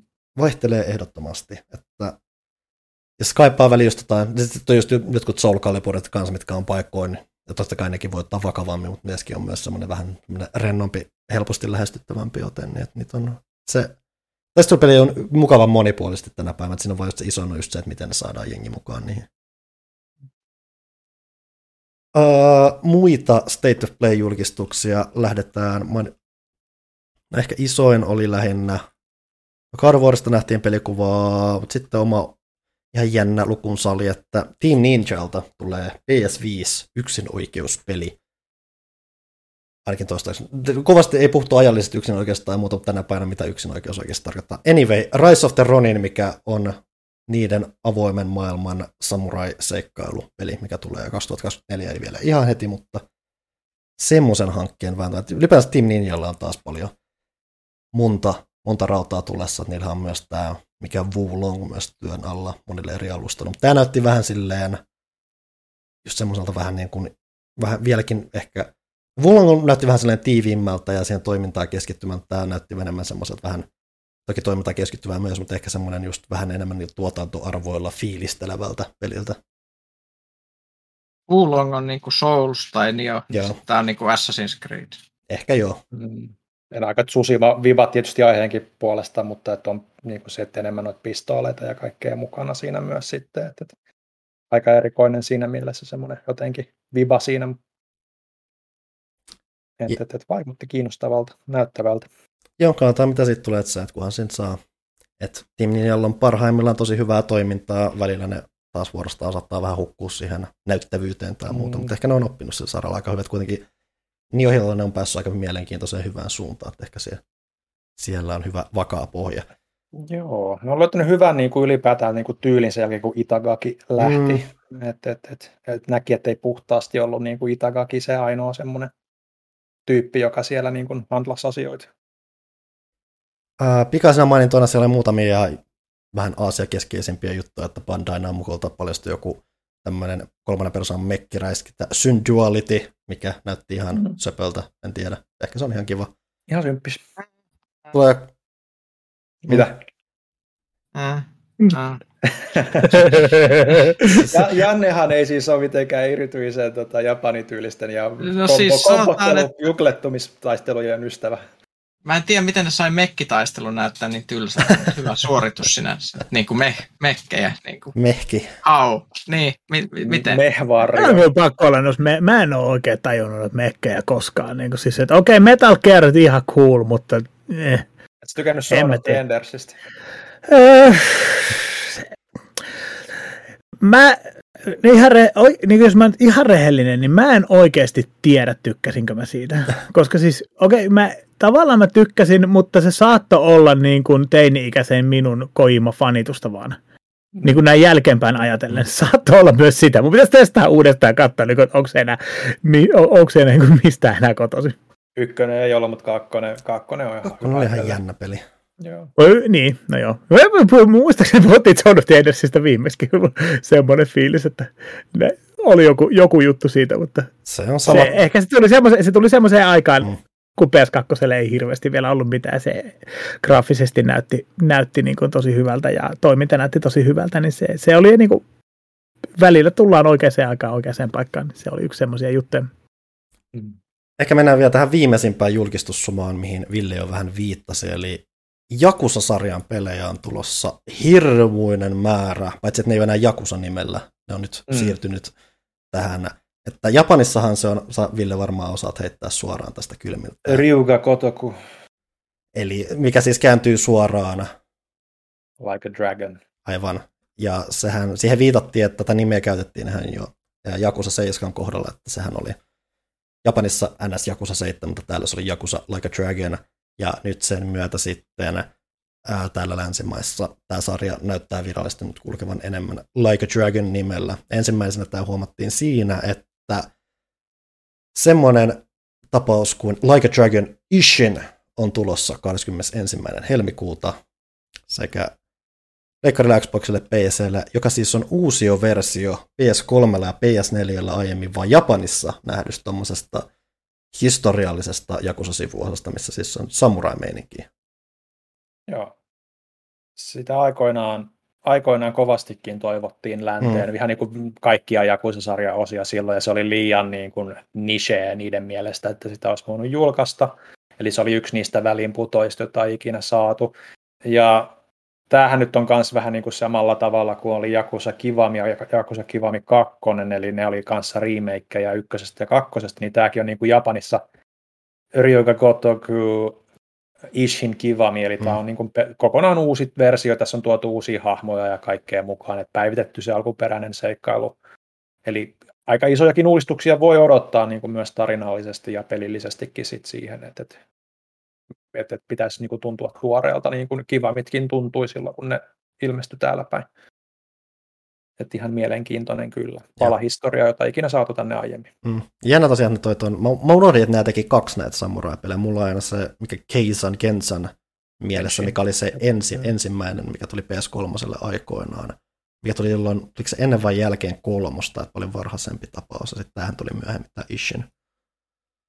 Voi olla, mä en nyt muista kanssa. Joo, mutta anyway, se on edelleen vähän semmoinen kadonnut peli, mikä sanat tuoksi takaisin, ehkä ne kokee, että se on sinne jo Ishin on vaan kaikin puolin mielenkiintoisempi tapaus tuoda tässä vaiheessa. Että se oli varmaan ehkä semmoinen kokeellisempi tapaus. En tiedä, en ole Kensonin suhteen niin tuttu. Mutta se ei, siihen ei Jakusa-julkistukset jäänyt, koska Jakusa 8 on tulossa, paitsi että se nimi ei ole täällä Jakusa 8, se nimi on Like a Dragon 8.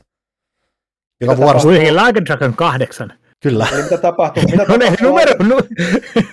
mitä tapahtuu Like a Dragon 1-7? no, mutta mä oon miettinyt, mitä tapahtui niin kuin Xbox 2-359 monta kertaa. Että, että ei se, joo, näet juttu. Tässä on just tätä, että kun on kaiken maailman Assassin's Creed hylkäs numerot aikoinaan ja sitten just, että Jakusa vaihtaa, Jakusa vaihtaa, numerot jatkuu, mutta päänimi jatkuu, niin mä tietynlainen arvostus sitä, sitä kohtaa, että sitten meillä on tulossa peli, mikä nimi on vaan Tekken 8. Niin, se on totta, ja se on no. yksinkertaista. Ja, ja siis, siis, mä en oikein ymmärrä tätä niin kuin ahdistusta noin numero, numerollisia mm. jatko-osia kohtaan, että jossain vaiheessa aletaan niin kuin, ale, a, aina tehdään niin, että otetaan numerot pois ja sitten on, sit on, sit on kaiken maailman niin kuin, lisänimiä, mitkä on yleensä vielä tosi jotenkin generisiä, tylsiä lisänimiä. Mm. Mut, pistäkää vaan niin kuin, vaikka oikeasti Tekken 25, Tekken 26, Tekken 27, ihan sama, niin kuin bring it. Se, se on helpointa niin. Mm-hmm. Peleistä, joilla on outoja lisänimiä mainit, mainittu, kun kerran mainittiin, niin Like a Dragon, mikä se oli? Gen, Genshin? The Man Who Forgot His Name. Ja Like a Dragon Gaiden, The Man Who Gaiden. Erased His Name. Oh. Mikä siis oli sen ohjelma, paljastettiin Ishin ja Like a Dragon 8, niin näiden välissä tulee sitten vielä tuommoinen sivuseikkailu. Ja se sivuseikkailun pointtina on se, että se tuo taas nyt alkuun ää, Jakusa-sarjan vanhan sankarin Kasumi Kirjon taas keskelle. Sen takia, koska Jakusa 8. Mun on, pa- sori, mun on pakko, kun mä puhun tässä, mun on pakko puhua Jakusa 8, vaan tulee automaattisesti mulle sieltä. Mm-hmm. Eli Jakusa 8, koska ää, Jakusa 8 jujuhan siis se, että siinä se, on, se jatkaa nyt on Seiskan meininkiä siinä, että se on vuoropohjainen roolipeli, ja sen uusi päähenkilö Ichiban tekee paluun, mutta samalla ne on nyt tuomassa kirjun takaisin, joka siis oli tauolla Seiskassa. Mm. Ja, ja se Gaiden välipeli, mikä tulee. Nähän tulee siis, että Ishin tulee nyt tulevana helmikuuna. Gaiden, The Man Who Erased His Name, tulee joskus vuoden 2023 aikana. Se on tosiaan se kirjon keskittyvä peli, joka pohjustaa, mitä tapahtuu Jakusa Kutosen ja Tämäkin on tää. Se pohjustaa, mitä tapahtuu Jakusa Kutosen ja Like a Dragon 8 välillä. Mä, mä yritän nyt pysyä niin hyvin kelkassa, kun pystyn, mutta annan. En, ei. Eikö, eikö se Jakusa-sarjasta tehty semmoinen zombiversio, missä oli zombi? Kyllä, Dead Souls vai mikä se nimi oli? Dead Souls, joo. Se oli ihan hauska, mutta vähän kömpelö. Onko niissä, onko niissä Jakutsa-peleissä kuitenkin niin kuin kaikissa ollut niin kuin tämä rikollisjengi Jakutsa jotenkin, niin kuin, ne on ollut aina niin sen ympärille liittyvä, vai onko se jäänyt pois, mutta se nimi on kuitenkin niin kuin jäänyt siis edelleen? se on aina, kyllä se niin kuin alamaailma siinä oli vielä tuossa niin kuin uusimmassakin, eli täällä uusimmassa, eli seitsemässä, mikä niin kuin hylkäsi, niin kuin, tai ei se vielä hylännyt, sehän oli Jakusa Like a Dragon, vaikka se oli niin kuin seitsemäs osa, niin siinä se niin kuin pyörii enemmän niiden muiden hahmojen ympärillä, mutta se alamaailma-elementti on siinä edelleen osana. Mutta mä en tiedä sitten, että onko tässä nimendroppauksessa nyt jotain, että mä en, mä en, mä en ole niin kuin Japanin meiningistä niin perillä, niin onko niin kuin Jakusat on ilmeisesti niin kuin vähän niin kuin over nykyään Japanissa, että niin kuin droppaa senkin takia, että se ei ole ihan niin enää valloillaan siellä tai jotain. Pystyisikö täällä tähän niin pelin Hells Angels 1, Hells Angels 2? Se vähän särähtää ainakin jo. vähän eri tavalla korvaa. Vähän se. Mutta ehkä, ehkä, ehkä Japanissa se kuulostaa siistintä ikinä, en tiedä. Onko Jakutsa, onko niinku Jakutsa jengille itse pelannut niitä pelejä ihan innoissaan? No siis siellähän on ihan oikeita jakusoja ollut niin kuin käsittääkseni niin kuin neuvomassa, ex-jakusoita niin kuin ilmeisesti näin oon Neuvomassa. Niin kuin ja kertomassa. Auttanut niistä koodauksessa niitä Joo, siellä. joo, siis sitä- toi tuohon. Fiilistä ja hierarkiaa. Joo, joo, Ja ne Yritin vaan olla damas täällä. Neuvomassa. Se on hauska ajatus siitä, että sellaiset katurikolliset tulee neuvomaan se pelin kehittämisessä. Niin, okei. Okay. Oikein- Mitä sä oikein sanot niille rikollisille, jos ne haluaa tulla neuvomaan, että menkää pois? Sehän kuitenkin on, että siinä vaiheessa. toki on Ei menestykse, usko, niin, menestyksestä niin uskaltaisi sanoa Japanissa vai lyöksi jollain niin kuin katanalla päähän sitä heti, jos on sanoo, että ei, me, ei, ei, ei tämä näin mene. Mutta joo, pääpointti siinäkin, että paljon, että, siinä, että silloin vuosikausia, 20 vuotta sitten, kun elettiin niitä parempia aikoja, jolloin siis ei ollut varmaa, että Jakusa-sarjan pelit edes tulee länteen tai tuleeko ne siivottuna tai muuta, niin nyt tiedossa, että sieltä on kolme peliä tulossa niin kuin Mm. melkein vuoden sisään. Ja kyllä jotkun asian on ehkä paremmin tänä päivänä. Mm. Löytänyt yleisönsä, mille, mille mä oon ihan iloinen, että ne on Mm. hyviä, hyviä pelejä. Ehkä vähän itseensä toistavia tälle nyt kun on jo tosiaan, mutta ne nyt kuitenkin uudelleen keksii sitä sarjaa nyt Mm. aika vahvasti Ja siis se- hetkellä. roolipeli kääntyminen oli yllättävän jees ja katsoa nyt, että kun kuitenkin tuo Ishin sitä samurai menoa, että onko se miten erilaista. Ishinissa on kanssa se, että sehän nyt ei ole Dragon Enginellä, että sehän on kanssa Unrealilla tehty, että varmaan realiteetit tullut siinä, että ei vaan ole järkeä ylläpitää omaa pelimoottoria, että on vaan järkevämpää mennä sillä Unrealilla ja ei se ainakaan nyt ole äkkiseltään nä- näyttänyt mitenkään erilaiselta ja miksi näyttäisikään että kuitenkaan, että Jep. on se tyyli aika selkeä. Tähän liittyen vielä, niin nyt tässä ihan just vähän aikaa sitten vahvistui, että nämä Jakusa-sivuosat Judgment ja Lost Judgment on nyt tullut viimein PClle, mikä oli asia, mitä ei uskottu tapahtuvan, koska se päähenkilöön näyttelijän joku PR- tai agenttitoimisto oli sillä, että ei tätä voi tulla PClle, koska no, Japani ja internet on jännä yhdistelmä välillä. Mm. Sanotaan näin. Siinä oli julkistusläjä. Onko nyt hypemittari ihan, ihan, ihan irrannut? Joo, se ihan hyvä, ihan hyvää kamaa, ihan hyvä, ei, ei, ei, ei huono. se on taas, että mikä tässä nyt isoin muistutus on taas se, että, niin, että paljon pelejä nyt hypännyt ensi vuoteen, niin jo alkuvuodesta, niin sieltä sitten ilmeisesti tykitetään aika kovaan tahtiin. Että totta kai asioita voi olla, että myöhästyy vielä, että kun kuitenkin kun Mm. koronan jälkimeiningit eletään edelleen, niin eihän se suoranaisesti ole edes ohikaan vielä, niin monet asiat voi vielä vaikuttaa, ja talou- talousmaailma ja Mm. maailman muut realiteetit voi tehdä vähän mitä jännää, mutta ensi vuodesta... Ja nyt eletään, eletään tosi outoja aik- aikoja niin kuin muutenkin. Mm. Niin kuin jo, no, okei, okei, talous silleen, mutta sitten että niin kuin Pleikka Vitosta Xbox Series X ei- edelleenkään ei ole niin hyvin saatavilla ehkä kuin haluttaisiin, että olisi. Ja, ja pelejä joudutaan tehdä vieläkin silleen, että ne tehdään edellisen sukupolven, ed- myös edellisen sukupolven konsoleille. Ja kaikki on tosi sekavaa ja outoa, outoa Nähdään. vaan nykyään. näiden realiteettien, tai näistä huolimatta näiden takia nyt ensi vuodesta voi tulla hyvinkin tiivis kuitenkin jo heti alkuvuodesta, että siellä on kuitenkin jo ennen kesää tulossa jo uutta Zeldaakin ja sitten just kaiken maailman uutta, melkein uut, Mm. mm. puoli uutta Jakusaa ja uutta Fire Emblemia ja kaikenlaista, että kyllä tässä pelattavaa riittää ehkä jopa vähän uhkaava, uhkaavissa määrin. Oletteko te odottanut, niin kuin, että Nintendo näyttää Switchin seuraajan tai Switch Proon? Onko se niin kuin semmoinen, mitä te aina ajattelette, kun tulee uusi Nintendo Directi tai, tai Eh. mitä tahansa Nintendolta? Ei oikeastaan. Ei mulla ole vielä niin kuin tarvetta. Että, että mulle se on tarpeeksi ok laite. Ehkä vähän tehoja kaipaisi lisää niin kuin tietyissä peleissä. Välillä, mutta siinä on lähinnä just se, kun Nintendosta tietää, että ne pystyy aika hyvin hyödyntämään sitä kuitenkin siihen tarpeeseen, mitä ne voi, niin ei se ole mulle ollut mikään tarve. Että sitten tehokkaammat laitteet on just niin kuin boksi, plekkari, PC. Et Mm. Switch täyttää niin hyvin semmoisen oman erikoisaukkonsa siinä suhteessa. Ja tietysti vähän nyt toi Tears of the Kingdom huolettaa, kun Breath Mhm. of the Wildikin jonkun verran jo niin kuin nyki ja yski niin kuin sitten, ja se oli kuitenkin julkaisupeli, mutta toisaalta se oli myös peli, joka tehtiin osittain Wii Ullekin, niin miten se niin kuin on vaikuttanut. No kuitenkin toisaalta tehota aika sama, samalla viivalla, niin Niin, kuinka monta GameCubea se on niin kuin teipattuna yhteen? Neljä yhteen teipattu. Okay. ah, neljä, okei, okay, se on neljä, okei okay, joo. Mutta joo, ei siis, en mä tiedä, ei mulla ainakaan niinku tarvetta päivittää mm. Switchiä niinku parempaan tällä hetkellä ainakaan, mutta jos tulee jossain vaiheessa uskonen, niin kyllähän se tietysti hommataan. Sehän mikä on, kun puhutaan, puhuttu tässä paljon, että kaikki on yllättävän pitkällä tai muuta, niin se on periaatteessa mulle yllättävää, että Switch on kuitenkin täyttää kohta vasta kuusi vuotta. Että sekään ei ole siis ihan mahdottoman iäkäs laite. Mm. Ei, ja myy, myy edelleen. Myy edelleen ihan hyvin, että ei, ei niin olla varmaan. Mä en usko, että siihen Switch Prota tulee enää, että se olisi kyllä tosi outo veto, että kuuden vuoden jälkeen tulisi Switch Pro ja sitten vasta tulisi niin Switch 2, niin mä luulen, että, mm. että semmoista niin NS Pro-mallia, mitä tässä on ehkä odoteltu jo useampi vuosi, niin se, sitä ei, ei varmastikaan tule.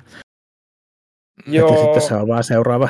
Ja nyt kun mä sanon näin, niin kahtokaan vaan, niin kohta se, tulee. Se on siellä kohta tällainen. Mutta jotenkin tuli se fiilis, kun oli niitä raportteja siitä Switch Prosta, että Bloomberghan niin kuin aika varmaoloisesti niistä niin kuin raportoi muun muassa, ja olihan niitä jotain niin kuin tehdasjuttuja muutenkin aika paljon, niin voi olla, että jos semmoinen oli tulossa, niin tämä koronameininki niin kuin muutti sen kerta heitä. Niin, tai sirupula.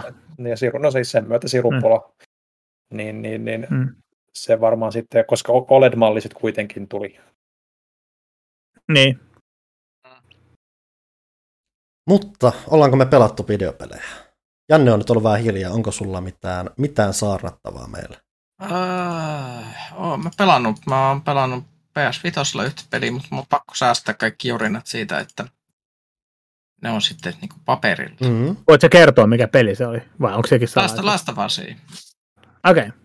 Mut, mutta tuota, PCllä mä itse asiassa olen pelannut vaikka mitä ihan vaan kokeilun vuoksikin monessa mielessä. Mä palasin kontrolliin, koska tota, mä halusin testata näytöohjaajaa, että miltä näyttää RTXllä kaikki heijastukset ja fysiikat ja bla bla bla ja niin edelleen. Ja ne hyvältä näyttää. Se on, se on itse yllättävän miellyttävä peli.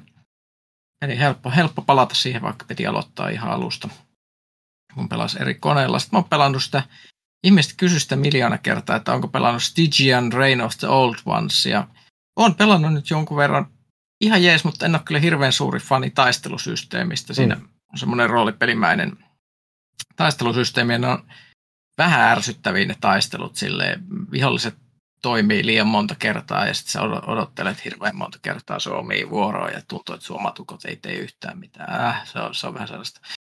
Öö, mutta siinä onkin tarkoitus olla vaikeaa, mutta se ei vaan hirveän hauskaa se taistelu. Että ilmaista taistelua varmaan tykkäsin enemmän. Steel Rising on testannut, eli sitä tota, Pariisin robotit vähän Souls-like tyylistä pienellä budjetilla – No miltä se vaikuttaa, koska se on vähän ollut semmoinen, että, tavallaan no, kiinnostaa, mutta sitten että se on vähän köyhän miehen. Kon, no se on vähän niin kuin semmoinen köyhän miehen soulsi, että, että konseptillisesti ihan jees.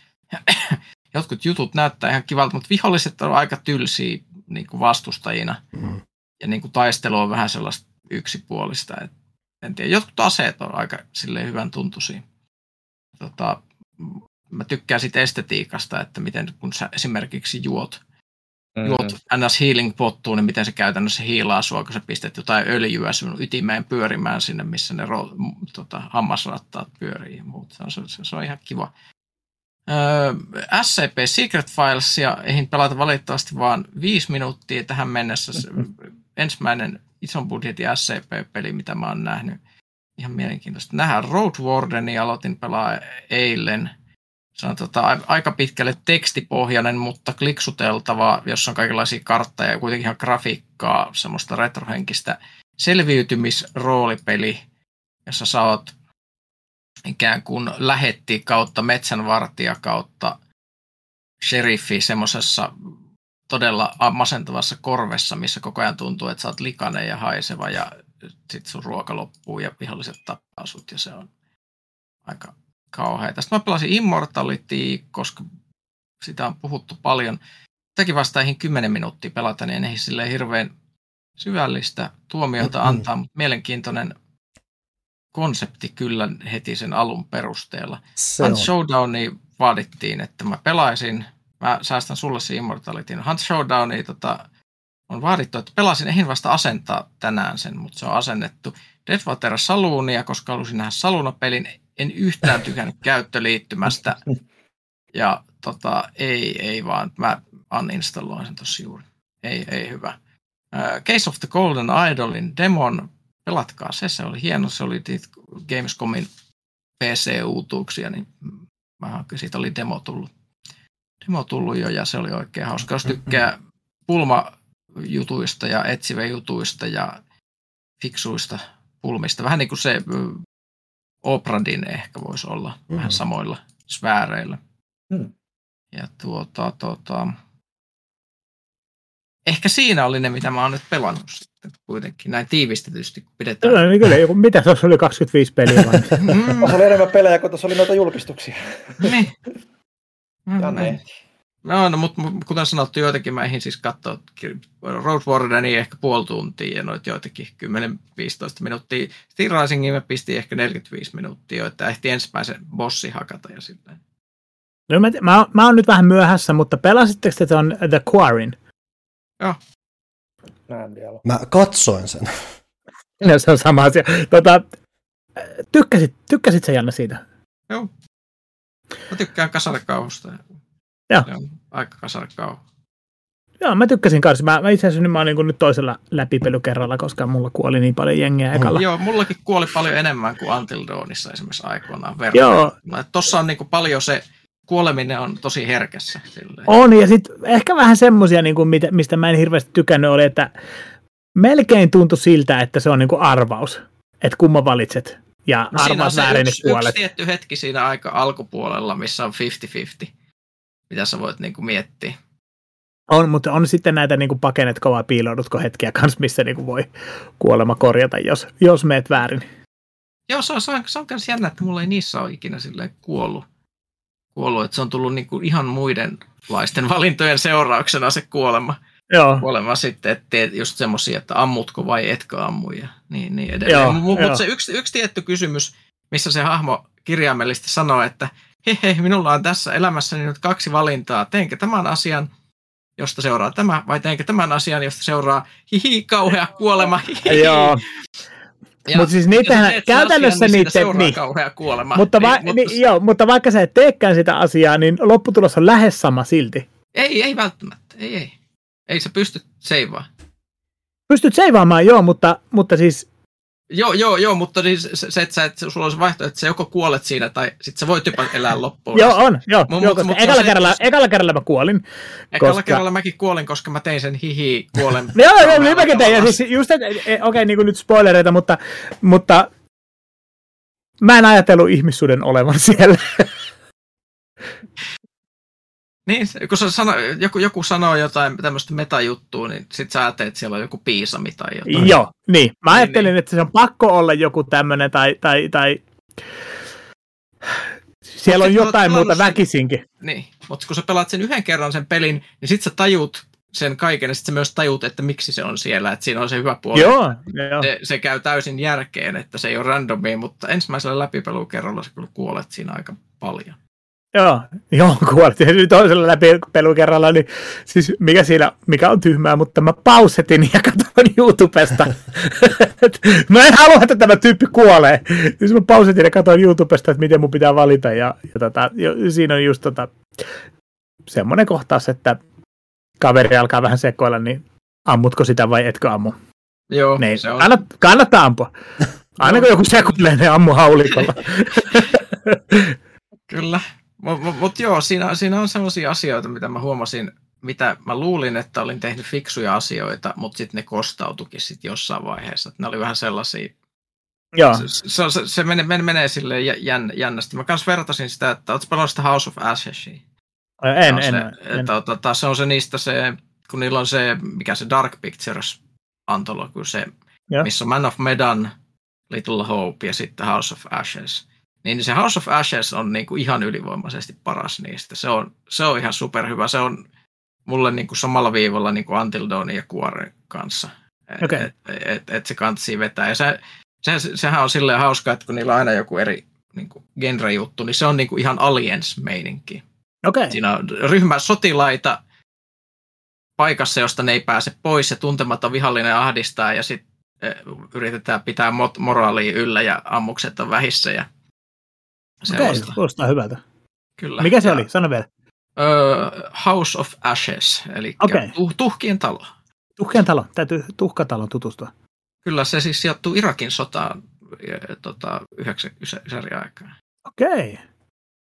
Ei, no, kun, nyt, siis, nyt, niin, nyt, niin, ei, kun kor, siis tota, Koreaan ei, ei sijoitukaan, kun mä menin sekaisin, siis sijoittuu siis Saddam-aikaan, kun siis Irakin soti on niin monta, että mm-hmm. tätä on siis se, kun etittiin, nota, siis Bush 2 oli, eli etittiin tota Saddamin näitä, näitä bioaseita. Se on se juoni, että nämä sotilaat etsii Saddamin biologisia aseita. Ja niitä Okei, mutta tämä on jo 2000-luku sitten. Ja, ja. On, on. Ja, ja, ja, ja, kun niitä ei ollut olemassa, niin sitten ne löytääkin jotain ihan muuta siellä. Okei. Okay. niin se, se, se, eli se siis niinku pohjautuu tosi tapahtumiin toisin No, kyllä, kyllä. tosi tapahtumiin. Ky- kyllä, äärimmäisen realistisia juonenkäänteitä on luvassa. Kyllä. Hyvä. Mutta mut, mut, mut mä tykkäsin siitä. Siinä se oli hyvin kirjoitettu ja ne hämmästyttävän paljon saa irti semmoisesta ympäristöstä, että siinä ollaan hyvin pitkälti luolassa. Okei. Okay. Ja sitten sit tapahtuu asioita. Mutta mut sitten se lähtee ihan tangentille niin loppumetreillä, mitä mä arvostin, että se ei pysy yhtään niin semmoisena pienimuotoisena kuin voisi luulla sen alun perusteella. Kumpaa sä pidit, kumpaa sä pidit parempana, Guarroa vai Until Dawnia? Mä, mä sanoisin, että ne on, ne on vähän erilaisia. Silleen, et, et, Until Dawn oli Siis kuorasta tuntuu, että ne on mennyt pikkasen enemmän semmoiseen elokuvamaiseen niin kuin katsottavaan suuntaan, mutta toisaalta se katsomiskokemus on sitten kanssa parempi. Ja, ja tälleen, mutta mut toisaalta sitten Until Dawnissa oli ehkä semmoisia vähän semmoisia muutamia semmoisia klassisempia pätkiä. Joo. Jotka, jotka ja on se, Until Dawnissa ne, oliko ne vendikot vai miten ne oli, vendikoita, mm. kun ne matki ihmisen ääniä ja sitten kun sä kuulet avunhuudossa, mä sanon, mitä mä teen? Ja siis sille, niin, niin mä tykkäsin siitä tosi, tosi, tosi paljon. Se oli niin siistiä, että lähdenkö mä nyt auttamaan sitä, että onko se nyt niin kuin mun kaveri vai huuteleeko se vendiko siellä vaan niin kuin matken ihmisääniä. Ja siis se oli niin kuin, se oli superkuumottavaa. Ja siis mä pelaan näitä niin kuin vaimon kanssa, joka, joka siis katsoo. Mm. Mä pelaan ja hän katsoo. Ja, ja, ja yleensä mun kaikki valinnat on hänen mielestään aina vääriä. Että sit tulee niin kuin, ja siis mä annan, että hei, ot, ole hyvä, ota ohjeen, koska mun täytyy tehdä se valinta niin kuin tässä sam, niin kuin nopeasti. Niin, mä, mä tiedän. se, on, se, on tosi, se on tosi vaikeeta. Ei, ei, siis, mä tiedän, että jälkeenpäin on helppo sanoa, että eh, mä olisin valinnut tuon toisen. Joo, okei, okay, fine. Mutta kun se pitää tehdä, ammutko, meetkö seuraamaan noita, teetkö näin, teet, niin, niin siis mä tykkään siitä, mutta se myös samalla ahdistaa mua ihan törkeästi. Se on, siis me pelattiin silleen toi Kvari vaimon kanssa, että me jaettiin ne hahmot kahtia, että neljä per naama. Ja... Pystyykö sitä pelaamaan samalla ruudulla silleen? Joo, joo, eli sä okay. jaat, niin kun, jaat alussa, kirjoitat pelaajien nimet sinne ja sitten jaat alussa ne hahmot, miten haluatte. Me esimerkiksi otettiin vähän semmoisella huutosakkisysteemillä, että molemmat saa vuorotellen huutaa, kenet ne haluaa sieltä. Ja sitten tota, sit se aina ilmoittaa, että nyt on tämän pelaajan vuoro pelata. Ja, ja toinen katsoo. To. Ja to, to, toinen katsoo ja sitten se voi syytellä sieltä sit sivusta, että nyt sä teit väärin. Varsinkin jos se itse tehty valinta vaikuttaakin sen pelattavan hahmon sijasta jonkun toisen, niin kuin sen toisen pelaajan hahmoon, niin aivan, niin se, että aivan. silloin tulee semmoinen, siitä saatetaan puhua sit monta päivää myöhemmin, että oliko ihan pakko mokannut tuolla tavalla. Niin, että se on vähän ollut riitaa niin kuin jostain tiskikoneen niin, täytöstä, niin mä tapan sun hahmot muuten illalla. Niin, niin. Tai, tai sanotaan, että riita seuraa niin kuin niistä hahmojen kuolesta. niin, niin, aivan, ja, sitäkin puoli, mutta sitten voi myös niin kuin, joo, niin, niin kuin tosielämän niin. riitoja tuoda sitten taas tälle puolelle myös. No Never forget, niin. Never, kyllä. kyllä joo. Mutta siis, äh, joo, siis se on, se on, ja siis mä, mä sanoisin, että kantsii se House of Asheskin vetää. Mä, mä en ihan niin lämmennyt sitten. Man of Medan on vähän sellainen sekava ja tönkkö. Ja sitten se Little Hope on parempi, mutta ei ihan niin hyvä. Ja sitten okay. nämä kolme muuta on siellä. Okei. Okay. Siellä, siellä. Ja nythän marraskuussa tulee seuraava sitten. No niin. Sitten vaan pelaamaan. Ja se, se, se seuraava on tota, no, vähän so, meininkiä joo. Kyllä. Että et ollaan kauhuhotellissa, jossa on kaikenlaisia pahoja ansoja ja muuta. Mun pikainen peli tosiaan on, mitä mä oon pelannut, niin Pyykkönen mainitsi sen Immortalitin. Mä olen periaatteessa vetänyt sen läpi, mikä se on vaan se, että sen kerronta on semmoista, että se ei ainakaan yliselitä mitään, joten kun sä esimerkiksi saat ekan kerran lopputekstit ruutuun, niin sä oot vähän silleen, että okei. Okay. Ja sitten sä käytännössä pelaat sen pelin uudelleen, jotta saat mitään kestä sitten, mitä, mitä siinä oikein tapahtuu. Et sehän siis on ää, tämän Sam Barlown ja kumppaneiden uusin peli, ää, missä jatkumo on periaatteessa tämä, että on viimeiset kolme peliä, tämä mukaan lukien on tuommoisia FMV-vetosia pelejä, eli siis pelaaminen on sitä, että sä katsot taltioitua videokuvaa näyttelijöistä, kun ne tekee asioita. Ja se on käytännössä se peli siinä, että sä katsot videopätkiä ja yrität tulkita niistä asioita. Että tässä se varsinainen pelaaminen on sitä, että niistä videopätkissä sä pystyt aina valitsemaan jonkun naaman tai rekvisiitan tai joku, ja se hyppää random pätkään ja niin poispäin, ja sitten sä hiljalleen saat sitä tarinaa siitä, mikä, ja saat ha- ha- hahmotelman siitä, että mitä siinä tapahtuu. Että se houkuttelevin jujuhan siinä on se, että sun pyrkimyksenä on selvittää tämmöisen näyttelijättären kohtalo, että miksi se on aikoinaan tämmöinen nouseva tähti, miksi A, yksikään sen elokuvista ei koskaan saanut virallista julkaisua, ja että minne se lopulta katosi. Ja se, mitä se just tapahtui, että sä käyt läpi näitä kolmea elokuvaa, niistä tarjolla olevia materiaaleja, mikä on iso houkutin siinä just, että ne elokuvat itse asiassa tosi vänkiä, niitä on hauska oppia selvittämään, että mitä niissä leffoissa tapahtuu. Ne on kaikki sille, että eka leffa on 60-luvun lopulta, toinen 70-luvun alulta ja sitten kolmas on 90-luvun loppua. Ja ne kaikki tuntuu siltä, että ne on eri ai- ai- aikakausilta ja se fiilis on vaan tosi vahva niissä ja sen myötä se, niin ne perät leffat itsessään vetää tosi vahvasti mukaansa. Joskus on vielä sitä tosi semmoista elokuvan tekemismeininkiä, että se on just se, että ne valmiit, tai siis ne, se on paljon niin tuommoista kulissien takasta juttua, ja sitten ne varsinaiset ns. valmiitkin tämmöiset kuvausjutut, mitä on, niin ne on kuitenkin semmoisia raakajuttuja, että niihin ei ole tehty päälle mitä sieltä kuuluu, kun ohjaaja huutaa taustalta ja muuta. Että se on semmoinen, ainakin elokuvien tekeminen kiinnostaa yleisesti. Se on sitä kautta ihan uskomattoman kiehtova peli. Ja sitten kun siinä taustalla on kuitenkin tämä mysteeri, mitä sä yrität selvittää siitä, niin se lähtee ihan mielenkiintoisiin sfääreihin siinä. Just sillä, että kun se ei selitä mitään liikaa, niin se pitää vähän itsekin sitten miettiä, että mitä tässä oikein, että että mulla on tämmöiset teoriat tässä ja ehkä se pitää paikkansa ja muuta. Ja että se, se, että vaikka se pelaaminen on lopulta lähinnä sitä, että sä vaan katsot pätkiä ja nappaat sieltä jonkun objektin ja katsot seuraavan pätkän, niin siihen nähden se on tosi mukava se tempaava minkä suhteen paljon just tekee se, että yleensä kun miettii FMV-pelejä tai muuta, niin niissä on aina sellainen tietynlainen camp-henkisyys tai muuta, että ne on aina vähän, että vaikka ne on vakavahenkisempiä tai muuta, niin ne aina vähän näyttää tökeröiltä. Tämä on itse asiassa siltä osalta siis ihan uskomattoman hyvin tehty, että jos on jotain cap-henkeä, niin se on tarkoituksellisen mukana, että esimerkiksi se vanhin leffa, mikä siinä... 70-luvun leffa näyttää ihan käsittämättömän paljon huonolta 70-luvun elokuvaa. Sehän just se. siis, siis, siis sellainen, niin kuin, että, että siis tuntuu, että on jossain hemmetin aikakoneessa. Ja mulle tuli siitä pelistä semmoinen vipa, että se on sellainen, puhuttiin tästä kaverien kanssa, että se on semmoinen peli, että kun se tapahtuu niin paljon sun pään sisällä, niin se on todennäköisesti peli, että sä otat jotain juomista, mm. istut kahden aikaa yöllä pimeässä huoneessa katsomassa niitä mm. siemailet siitä ja sitten niinku käyt läpi tätä henkistä tarinaa sun päässä, mikä se vaikutti ihan äärettömän kiehtovalta se lyhyen pätkän perusteella. Mitä ja se a- aamu kahden meininki auttaa myös siihen, että kun se on parhaimmillaan itse tosi karmivaksi menevä monellakin tavalla. Just se, että sä oot yksi jossain pimeässä huoneessa kyhjöttävästi. Välissä on just sitä, että se on just, että se on tosi tökerö. Mä tyk- ehkä tykkään eniten kuitenkin siitä 60-luvun tästä eroottisesta, yliluonnollisesta luostaridraamasta, mikä kans just silleen, että se, se, se, se, se, on tyyli tosi vahvasti kohdillaan.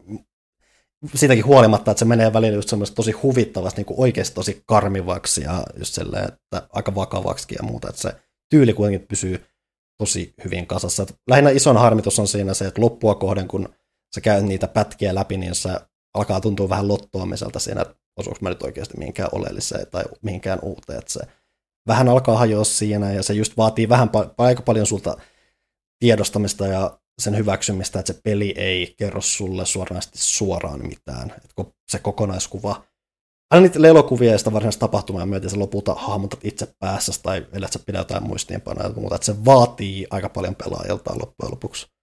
Mutta se, mitä se tekee, on kuitenkin tosi mukavasti tempaava ja viettävä. Et suosittelu, että mäkin taas tappasin tuon Game Passista, kun se siellä sattui olemaan, että ne on noita Barlon pelejä aiemmin pelaa, mutta toi, toi oli, vie, vei tosi vahvasti mukana. Kyllä mä heti kun kaikki muut projektit on, niin mä uppoudun tuohon täysin, tuo vaikuttaa. Olen kohderyhmää kyllä mm-hmm. ihan, ihan, ihan täysin, mutta to, to, toi, toi on kyllä vähän sen oloinen, että et siis hyvällä tavalla, että ei tuota selvinpäin pelaa. Silleen, se, se, pitää, pitää se, olla se sidukka siinä ja sitten voi vähän silleen niin kuin na, na, na, naukkailla ja jos polttaa sikareita, niin se kuuluisi asiaan, että sen tunnelma, että on niin kuin hämyisessä huoneessa, kun siinä on se idea, että sun pitää niin kuin käyttää, tutkia niitä nauhoja ikään kuin virtuaalisesti semmoisella ää, elokuvakoneella, mm. jota mm. Niin kuin sun pitäisi niin kuin pyörittää niitä eteenpäin ja taaksepäin ja sitten ikään kuin yrittää sillä tavalla niitä, niitä katsoa. Se on sellainen jännä tunnelma, että sun pitäisi olla jossain hämyisessä huoneessa, missä leijuu vähän savua ja selvität semmoista mysteeriä siellä. Että se tekee susta itsestään semmoisen niin kuin tarinan hahmon siinä mielessä. Tunnelma niin kuin oli kyllä ihan huikea. Jo mä kanssa katsoin pari pätkää siitä, siitä, siitä 60-luvun leffasta. Se aika, aika niin kuin jäätävää se dialogi kanssa siinä, siinä missä ne keskustelee. Ja ihan varoitus siinä, että jos te pelaatte tätä peliä paikassa, missä asuu muita ihmisiä, niin tämä on semmoinen peli, missä on hyvin todennäköisesti, jos joku tulee katsoa, mitä sä teet, niin sulla on joku panokohtaus siinä päällä. Se on jännä juttu, miten näin aina käy.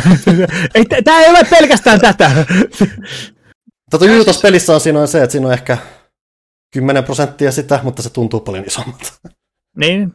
Ja se, siinä on semmoinen vipa, että se on semmoinen, että se olisi voinut tulla jostain ö, TV3 niin kuin 20 vuotta sitten niin kuin 11 aikaa illalla telkkarista. Semmoisia ne leffat niin, niin, niin kuin on. Silleen kun kaikki muu järkevä ohjelma on mennyt ja ihmiset niin rupeaa katsoa jotain hämärää italialaista elokuvaa, just mitä, mitä, mitä tulee, joka on sille vähän kuldyyriä, mutta vähän roskaa samalla. Mm-hmm. Siinä on se, semmoinen, semmoinen vipa koko ajan.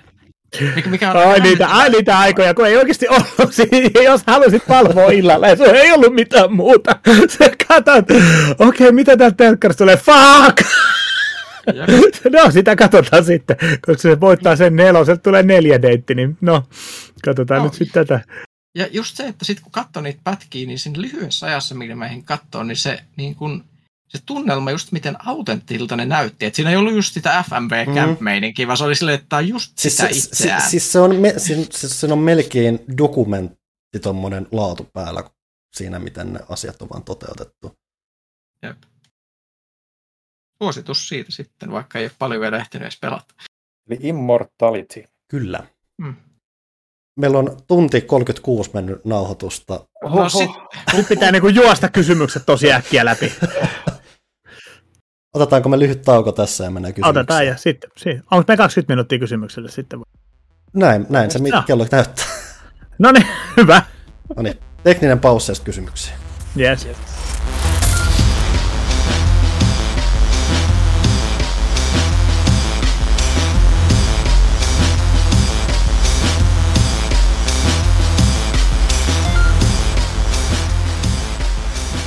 20 minuuttia aikaa. Go, go, go, go, go. Ville. Pimpeli Pom seuraa kaupallinen tiedote ja seuraavan amatööriteatterin tarjoilee jälleen kerran elisa.fi. Ja mä oon vähän paiseessa, koska tässä on kaksi uutta hahmoa. Mikä on viileä, tyylikäs ja aivan pirskatin nopea? No tota, oisko se Räikkösen Kimi? No vihje kakkonen, tässä herkussa on saatu 15,6 tuumaa mahdutettua 14 tuumaa runkoa. Hmm. Runko ja tuumat. Oiskohan joku vänä? No, kolmonen. GeForce RTX 3060 näyttöohjaaja. AMD Ryzen 7 6800 HS suoritin ja 16 gigatavuut 4800 MHz ja DDR5 keskusmuistia. Ai, sä puhut jostain tietokoneesta. Ja eikä mistä tahansa tietokoneesta, vaan Asuksen ROG-sarjan Zephyrus G15. Erinomainen yhdistelmä estetiikkaa ja tehoa. Se on samalla tehokas pelikone ja erittäin kompakti ultrakannettava. Vain noin, vain noin 1,99 senttimetriä ohutta ja 1,9 kilogrammaa keveyttä. Se on yksi kategoriansa edelläkävijöistä. Ja tämä herkku nyt vain 1799 euroa tai 49 euroa 96 senttiä kuukaudessa 36 erässä. 36 kuukautta. Kyllä vaan. Kipin kapin osoitteeseen elisa.fi tutustumaan tähän Asuksen ROG-sarjan Severus G15. Pimpelipom kaupallinen tiedote päättyy tähän. En tiedä, millaisia kavereita oli, mutta toivottavasti ne erot Ensimmäinen kuulosti vähän niin kuin se olisi ollut kuolemaisilla, mutta silti halusi viimeisellä henkäyksellä kertoa meille Asuksesta, joten täytyy arvostaa hänen niin panostusta tähän asiaan. Loistavaa. Näin. Suoraan kysymyksiin. Mulla on täällä pelaaja.fi auki. Siellä Salmon Snake on ensimmäisenä puhelemassa näistä konsolien Pro-ohjaimista, kun Sony tai Pleikkars 5 puolestakin tuo Edge-ohjaa, niin kysymys, että mitä toimituksen väki on mieltä näistä HC-ohjaimista, etenkin ohjainten takanäppäimistä? Onko meillä kokemuksia tai mietteitä? Huttunenhan mun mielestä innostui näistä silloin aikanaan, mutta mut, mä en ole itse asiassa ikinä käyttänyt näitä juuri yhtä. Mähän saan Huttusen vanhan Xbox Elite-ohjaimen. Siinä on näppärä just sen, siinä yksi Mä en ole kauheasti noita ominaisuuksia käyttänyt, mutta niissä kun voi vaihtaa noita tatteja, niin yhdessä tatissa semmoinen päällinen oli kulunut, niin mä nyt sain sen vaihdettua ja se on ihan kätevää. Totta kai mitä enemmän muokattavuutta, niin sitä mukavampi homma, että lähinnä noissa on hinta sen verran paljon, että melkein sitten jos ohjaan hajon jostain on vaan se halvemmaa aina uudelleen uudelleen. Että muokattavuus on kivahan se. Joo, muokattavuus on kiva, että ne mitä mä itse, mä en ole ihan niin kuin, siis mullakin on ollut testissä niin kuin, ja kyllä ne on niin vähän näppärä, mutta ei mulla sille niin henkilökohtaisesti välttämättä ole tarvetta, ja mulla on niin, niin mä en pelaa sellaisia pelejä, missä välttämättä tarvisi niin kuin mitään lisänäppäimiä hirveästi, että kuten FPS- ja pelejä hirveästi, niin enemmän ehkä just niin kuin luontaisesti, ehkä noita tuommoisia tarinavetosia räiskintöjä ja tasoloikkia tollaisia, niin niissä ei ehkä ihan samalla tavalla niin kuin semmoista lisänäppäimet ja tuommoiset ole tarpeen, mutta tietysti kustomointi ja se, että saa niitä pintoja ja tollaisia muokattua, niin se on ihan, ihan kiva kyllä. Että ihan siis valinnanvaraa kun on, niin sehän on vaan hyvä asia. Tosiaan Samson kehkuttaa just, että FPS-peleissä ne takanäppäimet on kivoja. Joo. Takanäppäimet siis, että ne on, ne on nopeampia, niin se on kai, kai pienempi, on se, niin varkin, pienempi liikerata. Se on kai se etu ainakin erityisesti. Mm. Plus ehkä monilla joillakin sit se, kun se sijoittelu... Se voi olla luontevampi myös. Se on paljon. ehkä luontevampi. Sitten ehkä itsellä tulee niin kuin mieleen, että jo, joissain määrin N64 se liipasin siinä keskimmäisessä mm. puikossa jotenkin, että tiedä, se ei tietyllä tavalla tuntuu luontevalta. Sitten Nepa, kiinnostaako Emilia tuleva skate? Joo, todellakin kiinnostaa, että kyllähän niin kuin ykkönen, kakkonen, kolmonen on pelattu ja, ja tota, skeittipelien fani olen ja muutenkin extreme-urheilupelien fani. E, enemmän kyllä itse oma sydän sykkii enemmän niin kuin Tony Hawk Pro Skater-sarjan sille komboilulle, mutta aina on tilaa skatelle. Odotan, odotan innolla. Anatoli 68, miten haluaisitte Star Warsin jatkuvan? Uusi trilogia edellisten leffojen jatkoksi vai jotain ihan muuta eri kaikkien kauteen sijoittavaa? Jotain ihan uutta, mikä, millä ei ole mitään tekemistä näiden pääjuttujen kanssa. Jos haudatkaa koko sarja mun, no niin, niin, haudatkaa tai, koko sarja mun puolesta. Tai haudatkaa koko sarja. Niin. Niin, no siis mulle riittää, että Mandalorian jatkuu tällä hetkellä, mutta jos ne lähtee tekemään uutta trilogiaa tai leffaa, niin sitten ajassa eteenpäin ei minnekään väliä, ei, sille, ettei tarvii niinku tietää mistään aiemmin mitään. Se, se on ihan mun mielestä järkevä vaihtoehto tässä vaiheessa. Ei ole valomiekkoja tai muuta, se on ihan eri teknologiaa, millä ei ole mitään tekemistä asioiden kanssa ja muuta. Ja, no, niin. Anyway. Uh, M to us. Hellurei kästelee pitkästä aikaa laittelen kyssäreitä, joten olkaapa hyvä. Kysyikin siinä aluksi tuosta Rekusen hupitalosta ja meidän vierailusta, mitä vähän sivuttiinkin ja kai lupailtiinkin. Ja sitten myös, onko kästeläisillä muisteluita Nessin Gremlins 2 pelistä? Öö, joo, on. Mä olen omistanut sen pidempään jo, ja mä olen kaksi kertaa yrittänyt tehdä siitä mun niin kuin jouluvideon Retroyka-kanavalle. Molemmilla kerroilla niin kuin kaikki on mennyt pahasti pieleen. Toisella kerralla mä siis en vain ollut tyytyväinen siihen siihen tota, kuvamateriaaliin, mitä mä sain siitä irti, ja toisella kerralla mun mikki oli mennyt, se oli siis seuraavana vuonna, mm-hmm. se, mun mikki oli sitten sanonut, että ei tällä kertaa, niin tota, se mutta nyt 2022 jouluvideona on tulossa Kremlins 2. Okay. Oliko siis Kremlins ykköspeliä olemassa, vai oliko tämä vain niin, että oli sidottu nimenomaan Mä ymmärsin, että ei ollut ykkösestä, ei ole peliä, että kakkosesta, Joo. kakkosesta on no vaan. No Sitten sit mä oon pelannut tätä, mutta en muista siitä juuri muuta kuin ne, ne semmoiset jotkut lentävät, lentävät liskot, mitä Mulla on ehkä etäinen muistikuva, että tämä varmaan pätee just kaikkien ajan peleihin, mutta se oli varmaan joku sivulta kuvattu tasoloikka missä ohjataan. Ei, ollut, ei ollut, se oli semmoinen ylhäältä, ylhäältä päin Oho, kuvattu. no sitten tiedä peliä. Vähän Metal Gear vipoja, joo. Okei, no herä, heräsi mielenkiinto saman tien. Kiitoksia vastauksista ja mukavaa syksyn jatkoa koko Poppolle. Kiitos. Anna John, Hello Castikkeen Poppo. Tässä kysytäänkin noista julkistuksista, mitä jo läpi käytiin. myös Next Gen, Current Gen, milloin se todella alkaa alkoi? Jos muistatte edellisen sukupolven verraten, niin mikä on keskeisin muutos tässä sukupolvessa on se sitten teknologian kehityksen tai tarjolla oleviin peleihin liittyvä? Jälkimmäinen on, voi saada ainakin ne lataustauot, kun ne on taas mm. saatu pienenemään. Se on, kyllä, se on kyllä iso juttu, koska nyt jos pelaa PS4, PS4 Prolla jotakin, niin on kyllä silleen, että olisi ne oikeasti näin pitkiä. Niin kun tulee semmoinen, semmoinen fiilis. Se on mm. kyllä iso juttu, että ne, ne on saatu lyhyemmiksi. Se on tosi iso juttu. Graafisestihan niin kun aina konsolisukupolvesta toiseen, niin tuntuu, että se niin kun, mitä silmä näkee suoraan ruudulla, mm. niin se hyppy tuntuu olevan niin kuin pienempi joka, joka kerta nyt, kun uuteen sukupolveen mennään. Että mm. tietenkin nyt tässä sukupolvessa oli ilahduttanut tosi paljon se, että ruudun päivitykset konsoleilla tuppaa olemaan niin kuin aika useissa peleissä niin kuin ainakin 160.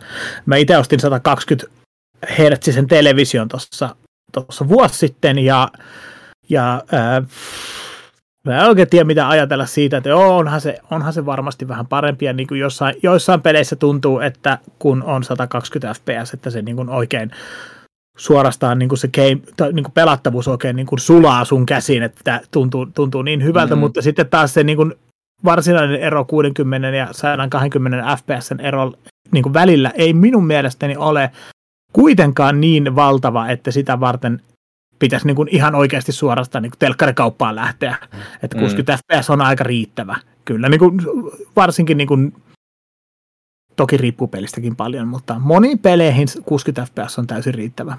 30 fps sen sijaan alkaa nykypäivänä niin kuin tuntuu mulle siltä, että nyt jos me pelataan jotain peliä, mä oon nyt niin tottunut siihen 60, että nyt jos mm. me pelaan jotain peliä, mikä on 30, niin se, se vaatii kyllä aika paljon. Jos on 30 tasainen, niin sitten se on fine mulla. Se, mutta... se, riippuu, on, se, se, se, riippuu, se riippuu pelistä vähän. Ja, ja joo, mitä, ja mitä, niin, mitä, niin, mitä sä oot pelannut sitä ennen. Joo, joo, joo, kyllä. Ja si, niin kuin jossain peleissä niin kuin jollain taidokkaalla motion blurilla voidaan saada sitä vähän häivytettyä. Ja, ja siis silleen, mutta joo, kyllä, kyllä mä tota... Mutta siis tosi inhottavia kysymyksiä aina, että haluatko 4K ja, ja ja ray tracingin ja tämmöiset vai haluatko 60 fps? En, en mä halua miettiä tätä paskaa oikeasti. En, mä, en, en, en mä tiedä, mitä mä haluan. Niin kuin siis, antakaa mulle edes mahdollisuus sitten niin switchaatte no, mahdollisimman nopeasti, eikä silleen mm. niin kuin jossain niin kuin jossain peleissä on, että jos vaihdat sen, niin hitto pitää niin kuin suurin piirtein koko peli asentaa uudestaan. niin, niin, tota, se, se, on, se on, nämä, nämä on just vielä Pyykköseltä kysyttiin, että pääskö se RTXn makuun ja oliko siitä mitään erityisempiä fiiliksiä? No, mä joo. No, siis edelleenkin ollut vaikea löytää peli, joka niin räjäyttäisi, mm.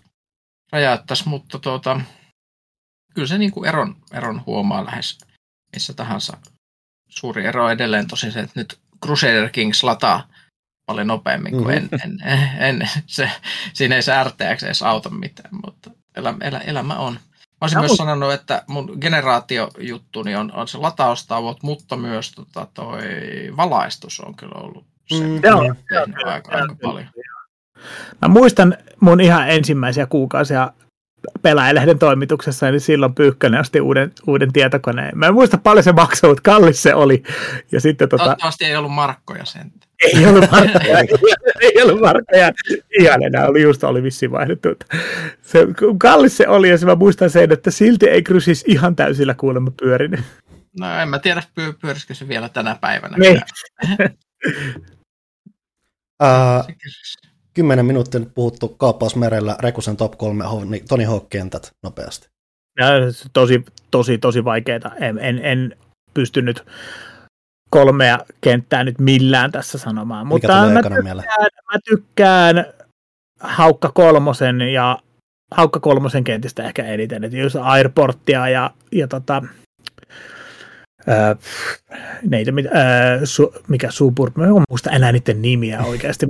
Se on peli, mitä mä oon pelannut ihan hulluna. Mä tykkään Haukka kolmosen kentistä ja, ja tota, ää, Haukka Undergroundin tos, Moskova-kenttä, kun mennään sinne Moskovaan ja sitten siinä tarinassa pelaaja jää sinne Moskovaan jumiin, tulee, sitten siellä tulee iltasel Venäjällä ja sitten ajallaan vähän ladalla se jotain tehtävää. Mun mielestä siinä oli aika, aika niin kuin meininki. No, mutta siis niin. Öö, Haukka, Haukka kolmosen, no kolmonen, nelonen ja Underground, niin niistä, niistä kentistä ihan mielentilasta riippuen, niin niistä, niistä kentistä tota, jonkinlainen top kolmonen varmaan syntyisi, mutta on, riippuu paljon aina.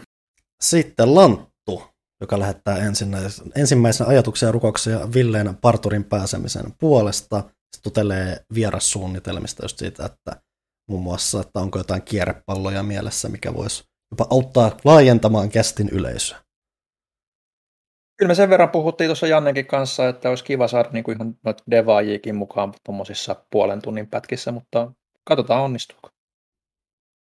Sitten Dankkudude, arvo, Ave-arvon kästiläiset. Kysytään Arvekkarin mietteitä Jakusha Ishinin siitä pelimoottorin vaihdoksesta.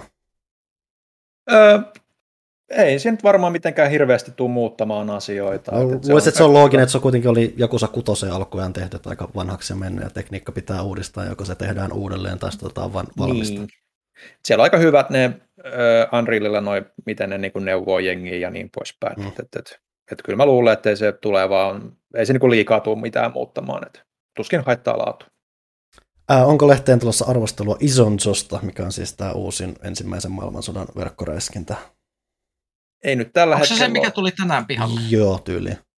Ei nyt tällä hetkellä ole ainakaan minnekään suunniteltu, mutta pistetäänpä ylös.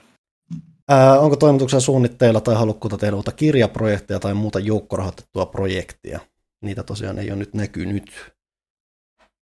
Never say never. Öö, en, en, en nyt osaa tähän sanoa mitään, mutta never say never. Niissä on aina omat logistiset Omat haasteensa, joo. Ja ajalliset muuta. Ää, minkä merkistä sadetakit kästiläisillä? Mulla ei ollut sadetakkiä varmaan just siihen 30 vuotta.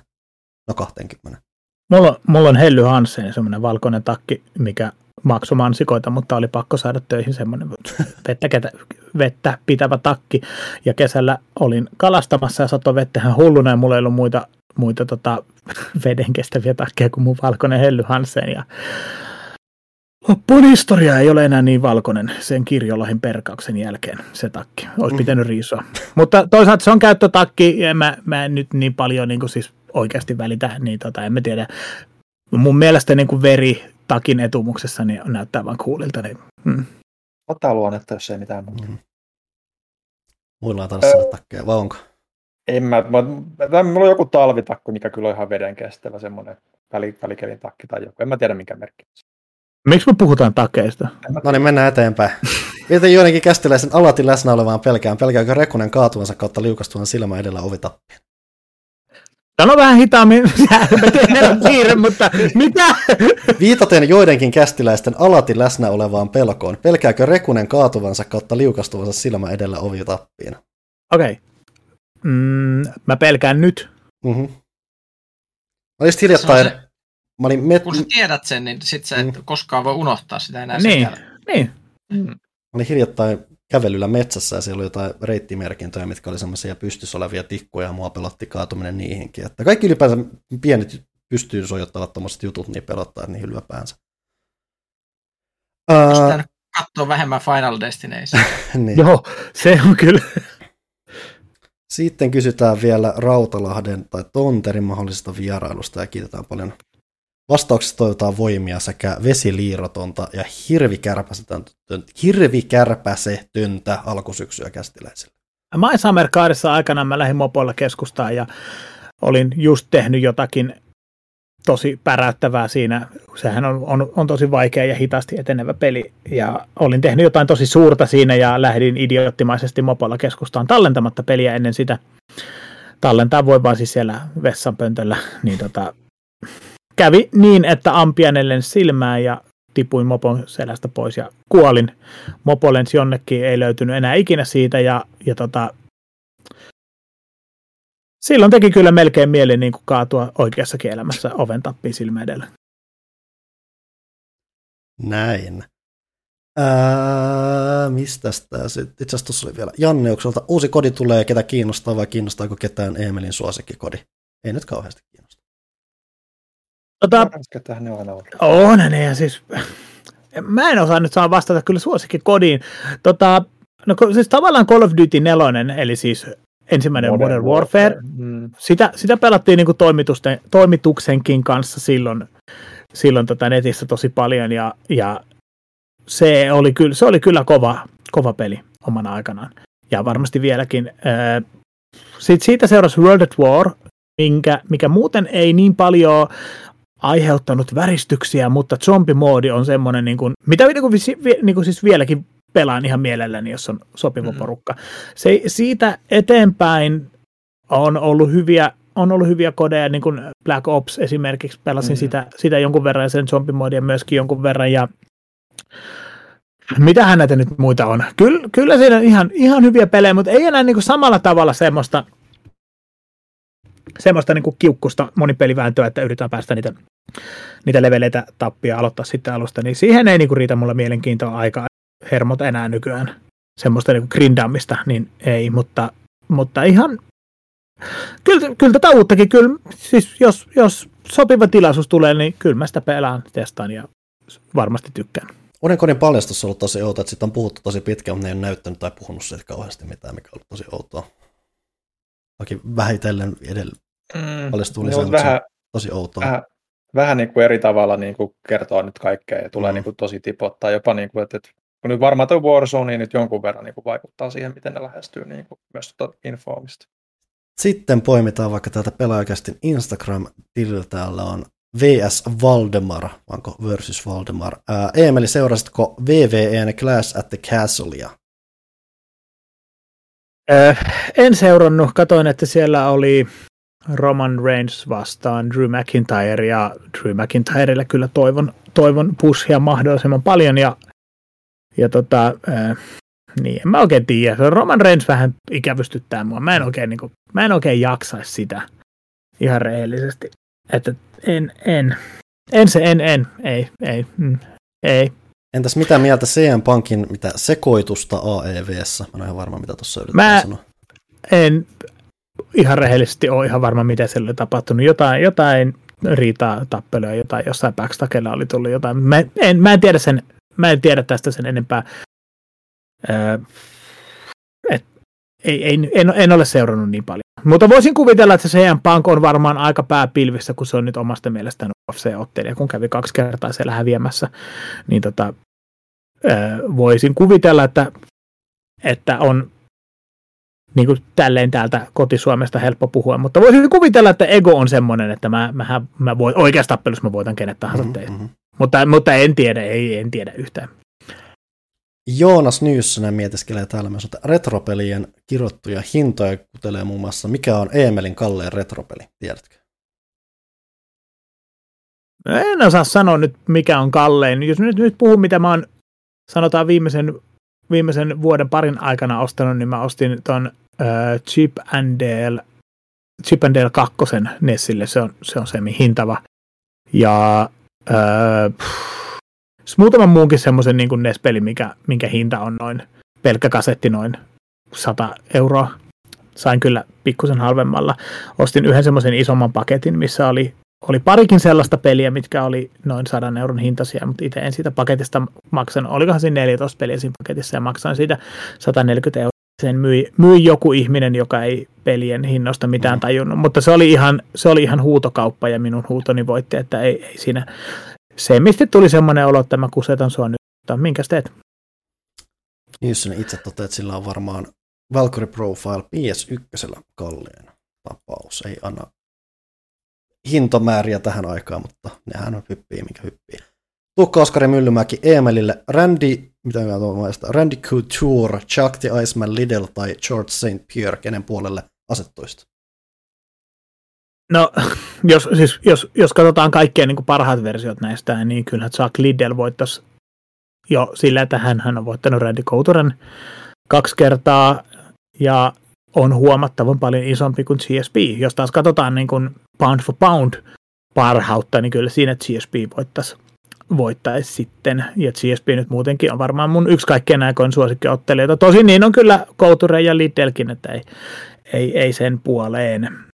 Mutta kyllä Lidlissä on kyllä jotain semmoista niinku tiettyä, tiettyä niinku kovuutta ja karismaa, mikä, mikä meikäläiseen iskee. Että se oli silloin, silloin niinku parhaana päivinä, niin se oli kyllä sellainen kone, että se, se pisti, kyllä, pisti kyllä porukkaa nippua niinku oikealta ja vasemmalta.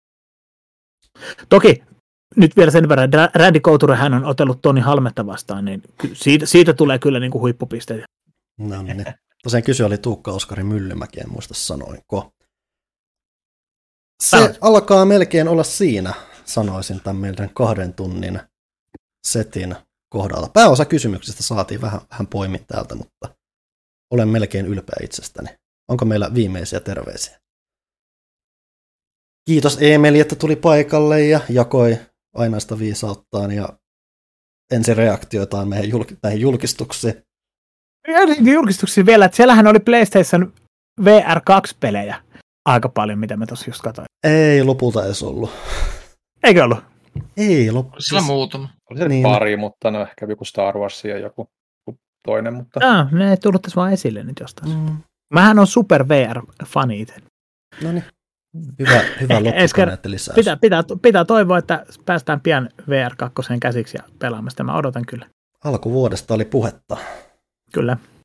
Milloin me luvataan virtuaalinen pelaajakästä, missä ihmiset voi istua ikään kuin olisi mukana oi pulla. Se on se, 2000, 2030 mennessä. se, on se, se voidaan luvata. 2030. No, ollaanko me kuoltu jo vanhuuteen silloin kaikki? Tämän kästin Tämä perusteella vähän kyllä. laskee. Mm. Ehkä. Silloin Ehkä ainakin jos sä omistat, Lähellä. omistat, niin, koska jos sä omistat VR-lasit, niin sähän voisit periaatteessa ottaa tämän videomateriaalin, mitä nyt on, ja zoomata vaan tosi lähelle ja tuntee, että puhuja on aina sinistä naavassakin. älkää tehkö tätä kotona. niin. Se ei voi olla terveellistä. Ei. Ville, onko meillä mitään hienoa lopetusta? Ei oikeastaan muuta kuin, että kiitos Emelille ja kiitos kaikille ja emme heitänyt joku retro Tilaa retroykä, tilaa hupitalo. That's it. Mitä muuta sitä elämää tarvitsee?